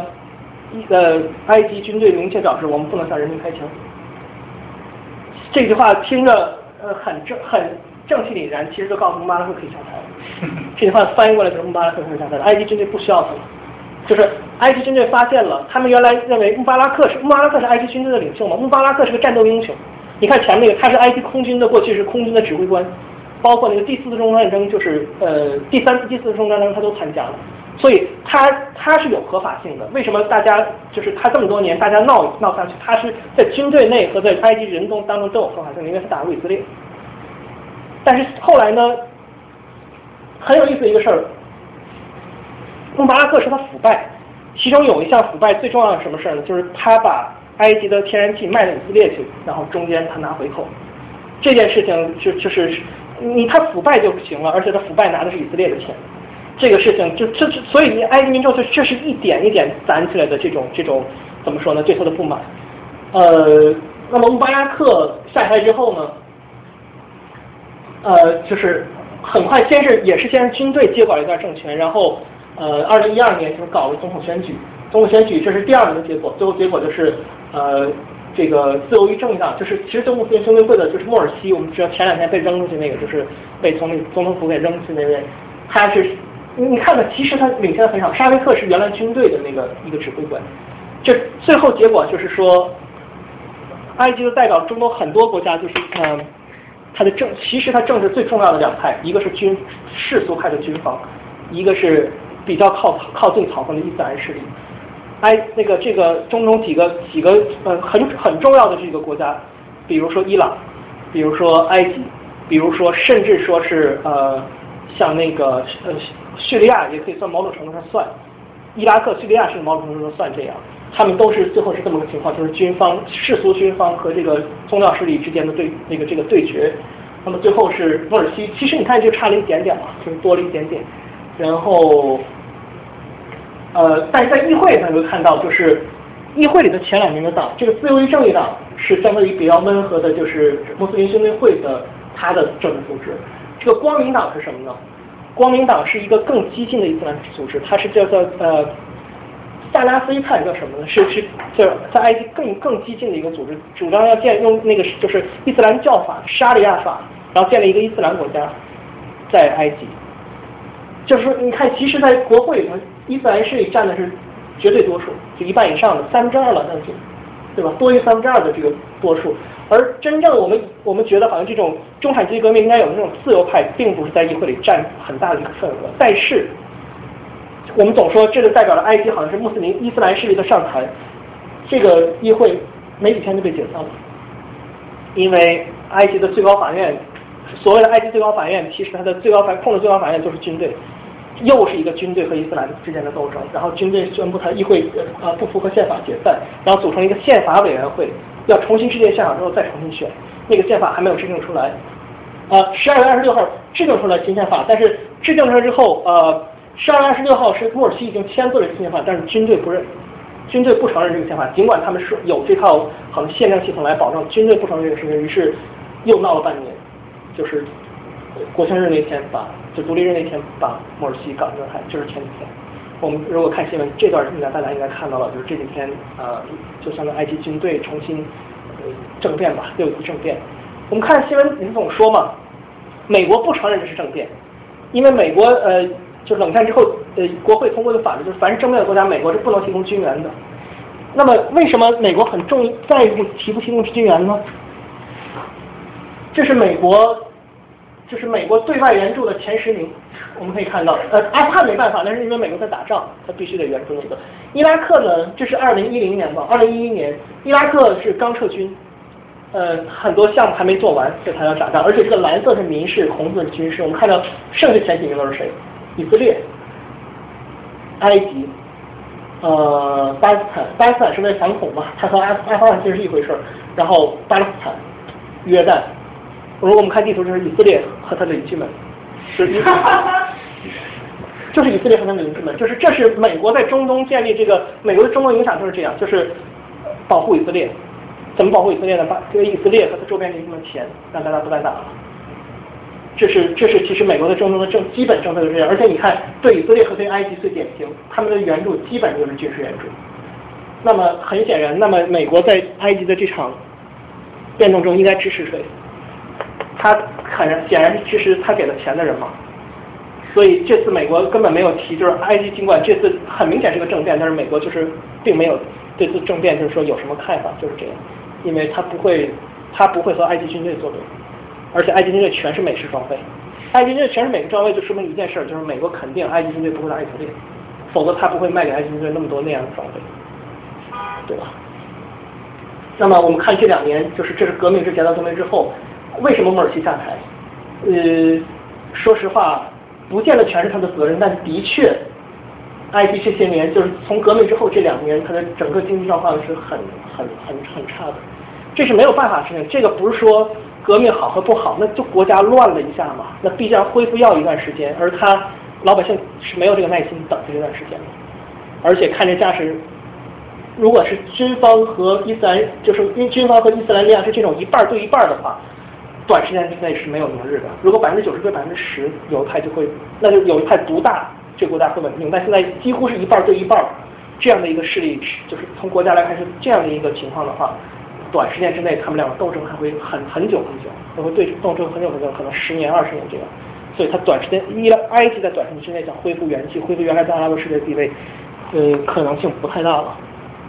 那么，剩下最后就是叙利亚内战。叙利亚内战的情况就是，我不多说了。二零一一年三月份开始，已经死了多七万多人了。呃，怎么个过程？你要看那个网上维基百科上那个写了好几页，每天谁占了谁，谁占谁，那个不重要。基本的情况就是怎么回事呢？叙利亚，嗯，基本我刚才说了有几派，逊尼派，这个黄的在这儿，然后呃阿拉维派是这个地方，然后那个呃大马士革是在这里，然后这边是库尔德人。基本的库尔德人现在现在是这样一个情况，就是库尔德人占的这个黄色点，边境原来库尔德人城市，他们相当于自己就独立了，民族独立，就是趁着乱就就不干了。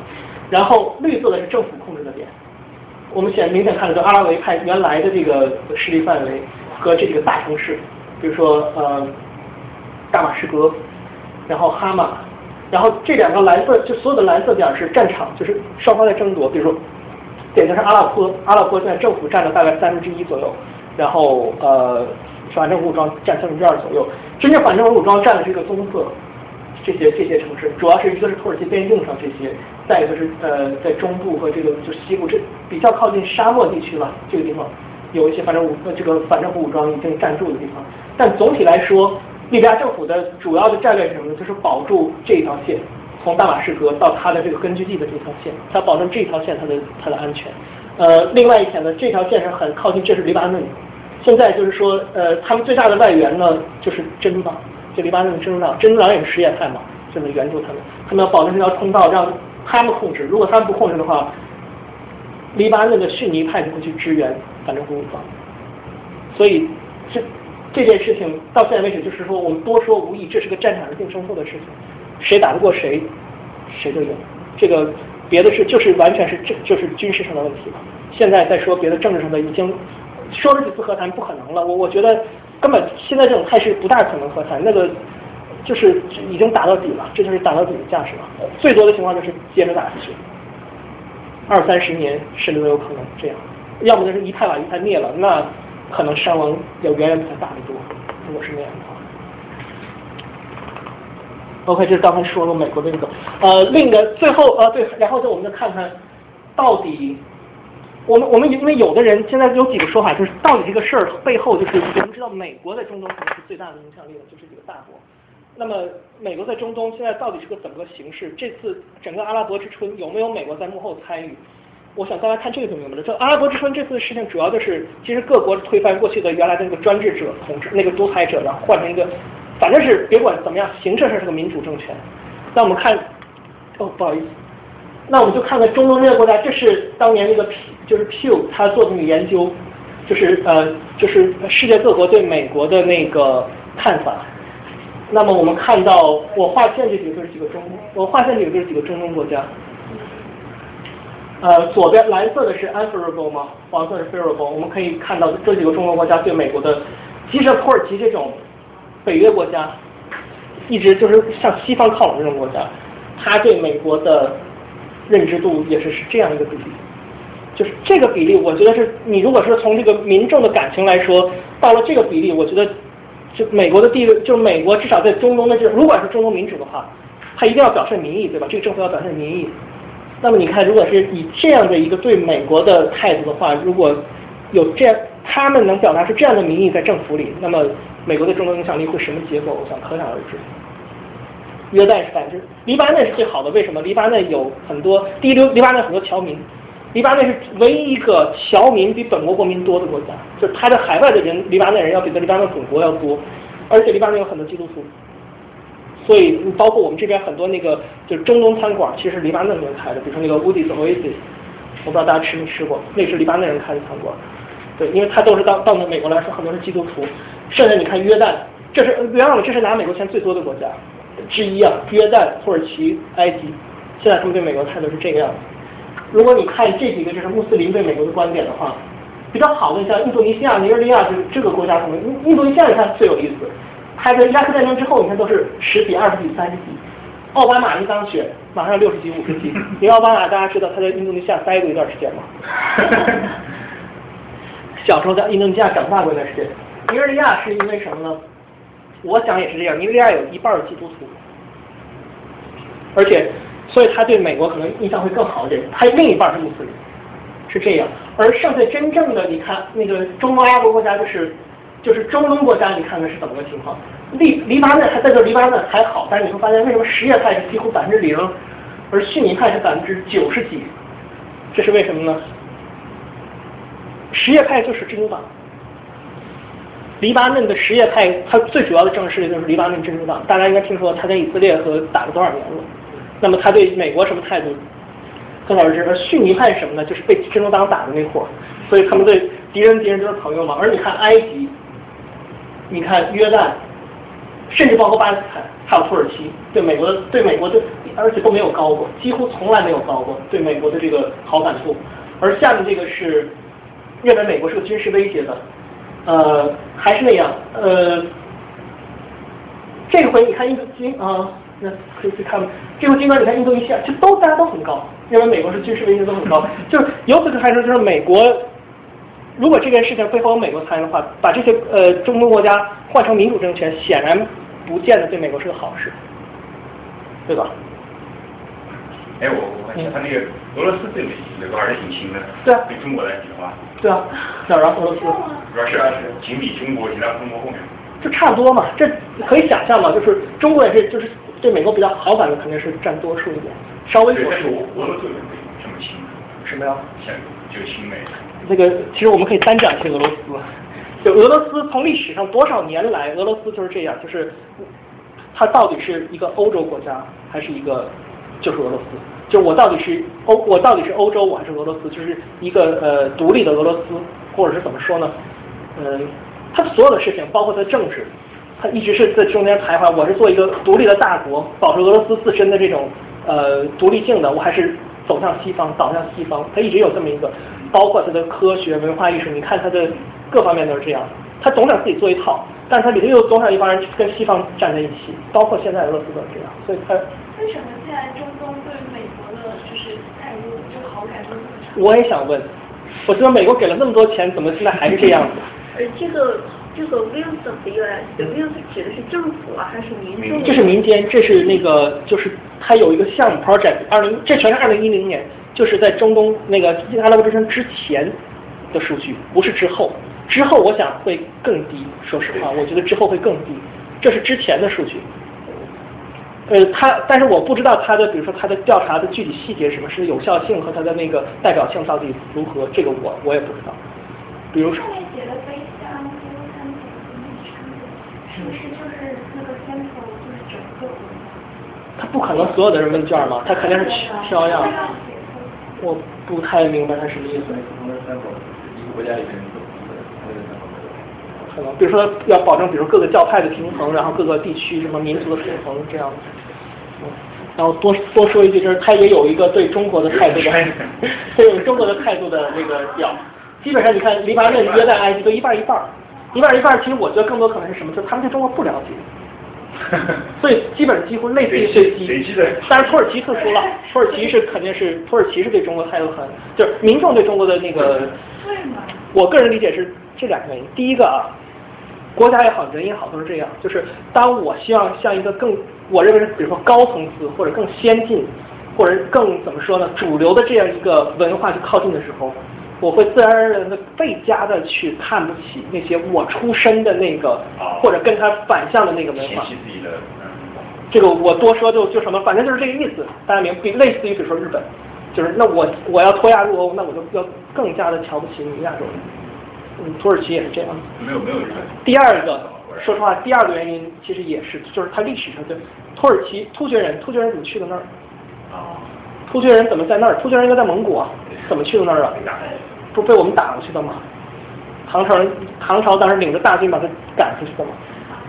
所以就是这样啊，巴基斯坦特殊了，那是那是因为我们的就是包括非洲，你看像非洲。对巴基斯坦是特殊的情况，嗯，对，相对来说西方国家里头，还真的是我们总说，比如说，比如说，我们觉得好像总是比较传统帝国主义的一些国家，比如说美国，比如说英国，反而对中国的态度比较好。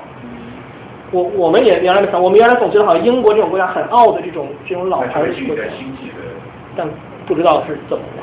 对，然后我们再看这边，就是这也一样嘛，敌人还是朋友，这个这个东西。呃，基本上我们会发现，敌人朋友答案都不多，两个都不是或者不知道，这个比较多，因为太远，就是差的太远，而且中国中国基本不干预。你看中国的外援基本也是投在非洲，即使有外援，他很少投到中东。呃，而且说实话，我认为这个政策是很很聪明的，就中东这个地方最好是不要投。他投在中东有什么好处？但是他们不是说那个搞搞开之后，那个油田都是中国的那个。这个东西，我我觉得就是个生意吧。这个东西就是他们需要，我们需要，然后他们有，我们就做一下生意。但是仅此为止。我我觉得这个事情，这个这个策略还是对的，就是离他们远点。就是因为你讲不清楚，你一旦讲，你你你支持谁都会有另外很多人恨你。对，而而美国是不行，美国是不能撤出来。日本人有一半不知道。日本人是。哪一个？日本人是这样。是可能。对，呵呵，就是。行，最后说一下吧，就是大家如果喜欢时事的话，就是说我今天是这样，我从来没去过中东。我我我我没有，我也不是我也不是穆斯林，我也不是信什么呃呃，我也不是信中东某个宗教的人，我也不会阿拉伯语，所以我今天说这事儿有谱没谱，大家自行判断。真的，大大家自行判断。但我就说想这样，就是特别是你们在纽约这些人，就这个地方也算是一个，不是也算是这个地方就是。应该算是世界的一个中心吧，就是说，我想大家，比如在这工作或者怎么样，也许有一天，不是也许有一天，可能会经常，比如说你的生意或者你的项目，或者你碰到的人，会是一些你并不太熟悉的文化、一些国家来的人，然后你可能要跟他们打交道。这样的时候，你你可能也是那样，你没去过那儿，你也从来以前从来没了解过那个地方，然后你也不会说他们语言，那你怎么知道那个地方到底是怎么样？我想今天就希望通过这个事情，就跟大家都讨论一下这个，就是说，如果我们以后面对一个陌生的文明这样的时候，我们怎么去一点点探索成什么样？我们想，今天当然最好结果，我刚才跟老赵说，不一定哪位能人，比如说今天有很牛的人，比如说能把埃及大使叫来讲，那或者是比如说甚至或者是那种就比如说呃中东通什么新华社说埃及记者、大马士革记者待过二十年的过来讲的，肯定讲的会非常，他那肯定是准的，我这是不准的。但是说实话，即使咱们中国人也知道，即使咱们在中国住了多年，对中国的宏观情况能知道多少？比如说中国的经济状况怎么怎么样，资源怎么样？然后你从一个宏观的角度来看它是是什么样子，我们也不见得会非常懂。所以我就希望看看能不能通过大家讨论，能知道就是说怎么去了解一个呃陌生的地区、陌生的文明、陌生的国家，然后以后可以跟他打交道。嗯，就是比如说新闻机构靠谱吗？我们如果只看新闻的话，我们总会以为卡扎菲和利比亚是一个是中东地区的一个中东之王之类的。但是事实上，我们 如果简单看数据，我们就知道他们只是他们只是 fashion 而已，没有什么其他的。他们只是卡扎菲只是卡扎菲穿的比较 fashion，剩下他们并没有其他的什么一些对。然后呢，还有就是说，我们现在有些。自媒体像 Facebook、YouTube 这种微博博客，在这个上我们可能能得到一些很微观的信息，比如说有一些人在那做过生意，我我就是有时候会看见在非洲正在非洲做生意的人，他们讲当地的情况，你会觉得可能跟你想的非常不一样，就是真实的情况是怎么样，你才会知道。然后再一个呢，就是说网，就是说这全是公开的统一统一数据档案资料。实话实说，所谓的搞情报啊，我不知道，我我当时在北大的时候，你知道国家安全局会来招人每年啊？招招哪个系的？呃，国关和历史，好像是。对对对。国家安全对对，就是我们总觉得好像搞情报都零零七，但好像我看他们，然后他们有个人有个学长他说，反正我不好说太多，但我可以简单介绍一下，就是如果你来工作什么情况，他说好像意思绝大部分所谓的情报人员，大部分是就是公开情报，真正那个零零七那种就偷情报的那是少数中的少数中的少数，大部分人就是天天看那些报纸，看那些统计资料、公开的资料，然后汇总，那从里头找出一些我们需要的东西，得到一些我们需要的结论。这都是这样，所以这个事情，我想就是，如果大家真需要的话，如果用心的话，我想谁都会，呃，不需要什么特殊的技能，就是只要用心就会知道怎么做这个事情。那么我就是今天讲的就是这些。那么现在的，太牛了。对，那个我讲几件事情吧，一个就是那个呃马云他其实一个作家，大家如果希望一会儿再继续讨论，可以留下来继续讨论。嗯。是有点晚，对。然后还有一个就是那个，我们是上第二期了，很多人第一次来，非常感谢你们来。然后呃，希望大家就是能够多多宣传，向身边的，如果你觉得好，向身边的多多宣传，把他们以后也请过邀请过来，加入流行列表。然后还有就是很感兴趣的话题，呃，希就希望能跟大家分享的话题，能够尽快发给我。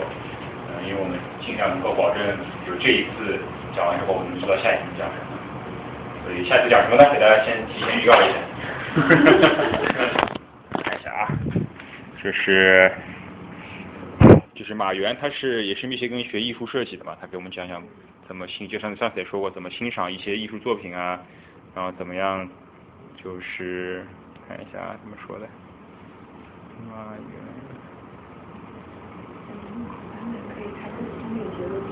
对对，大家都多献计献策，说。讲一期那个六四。六次事件。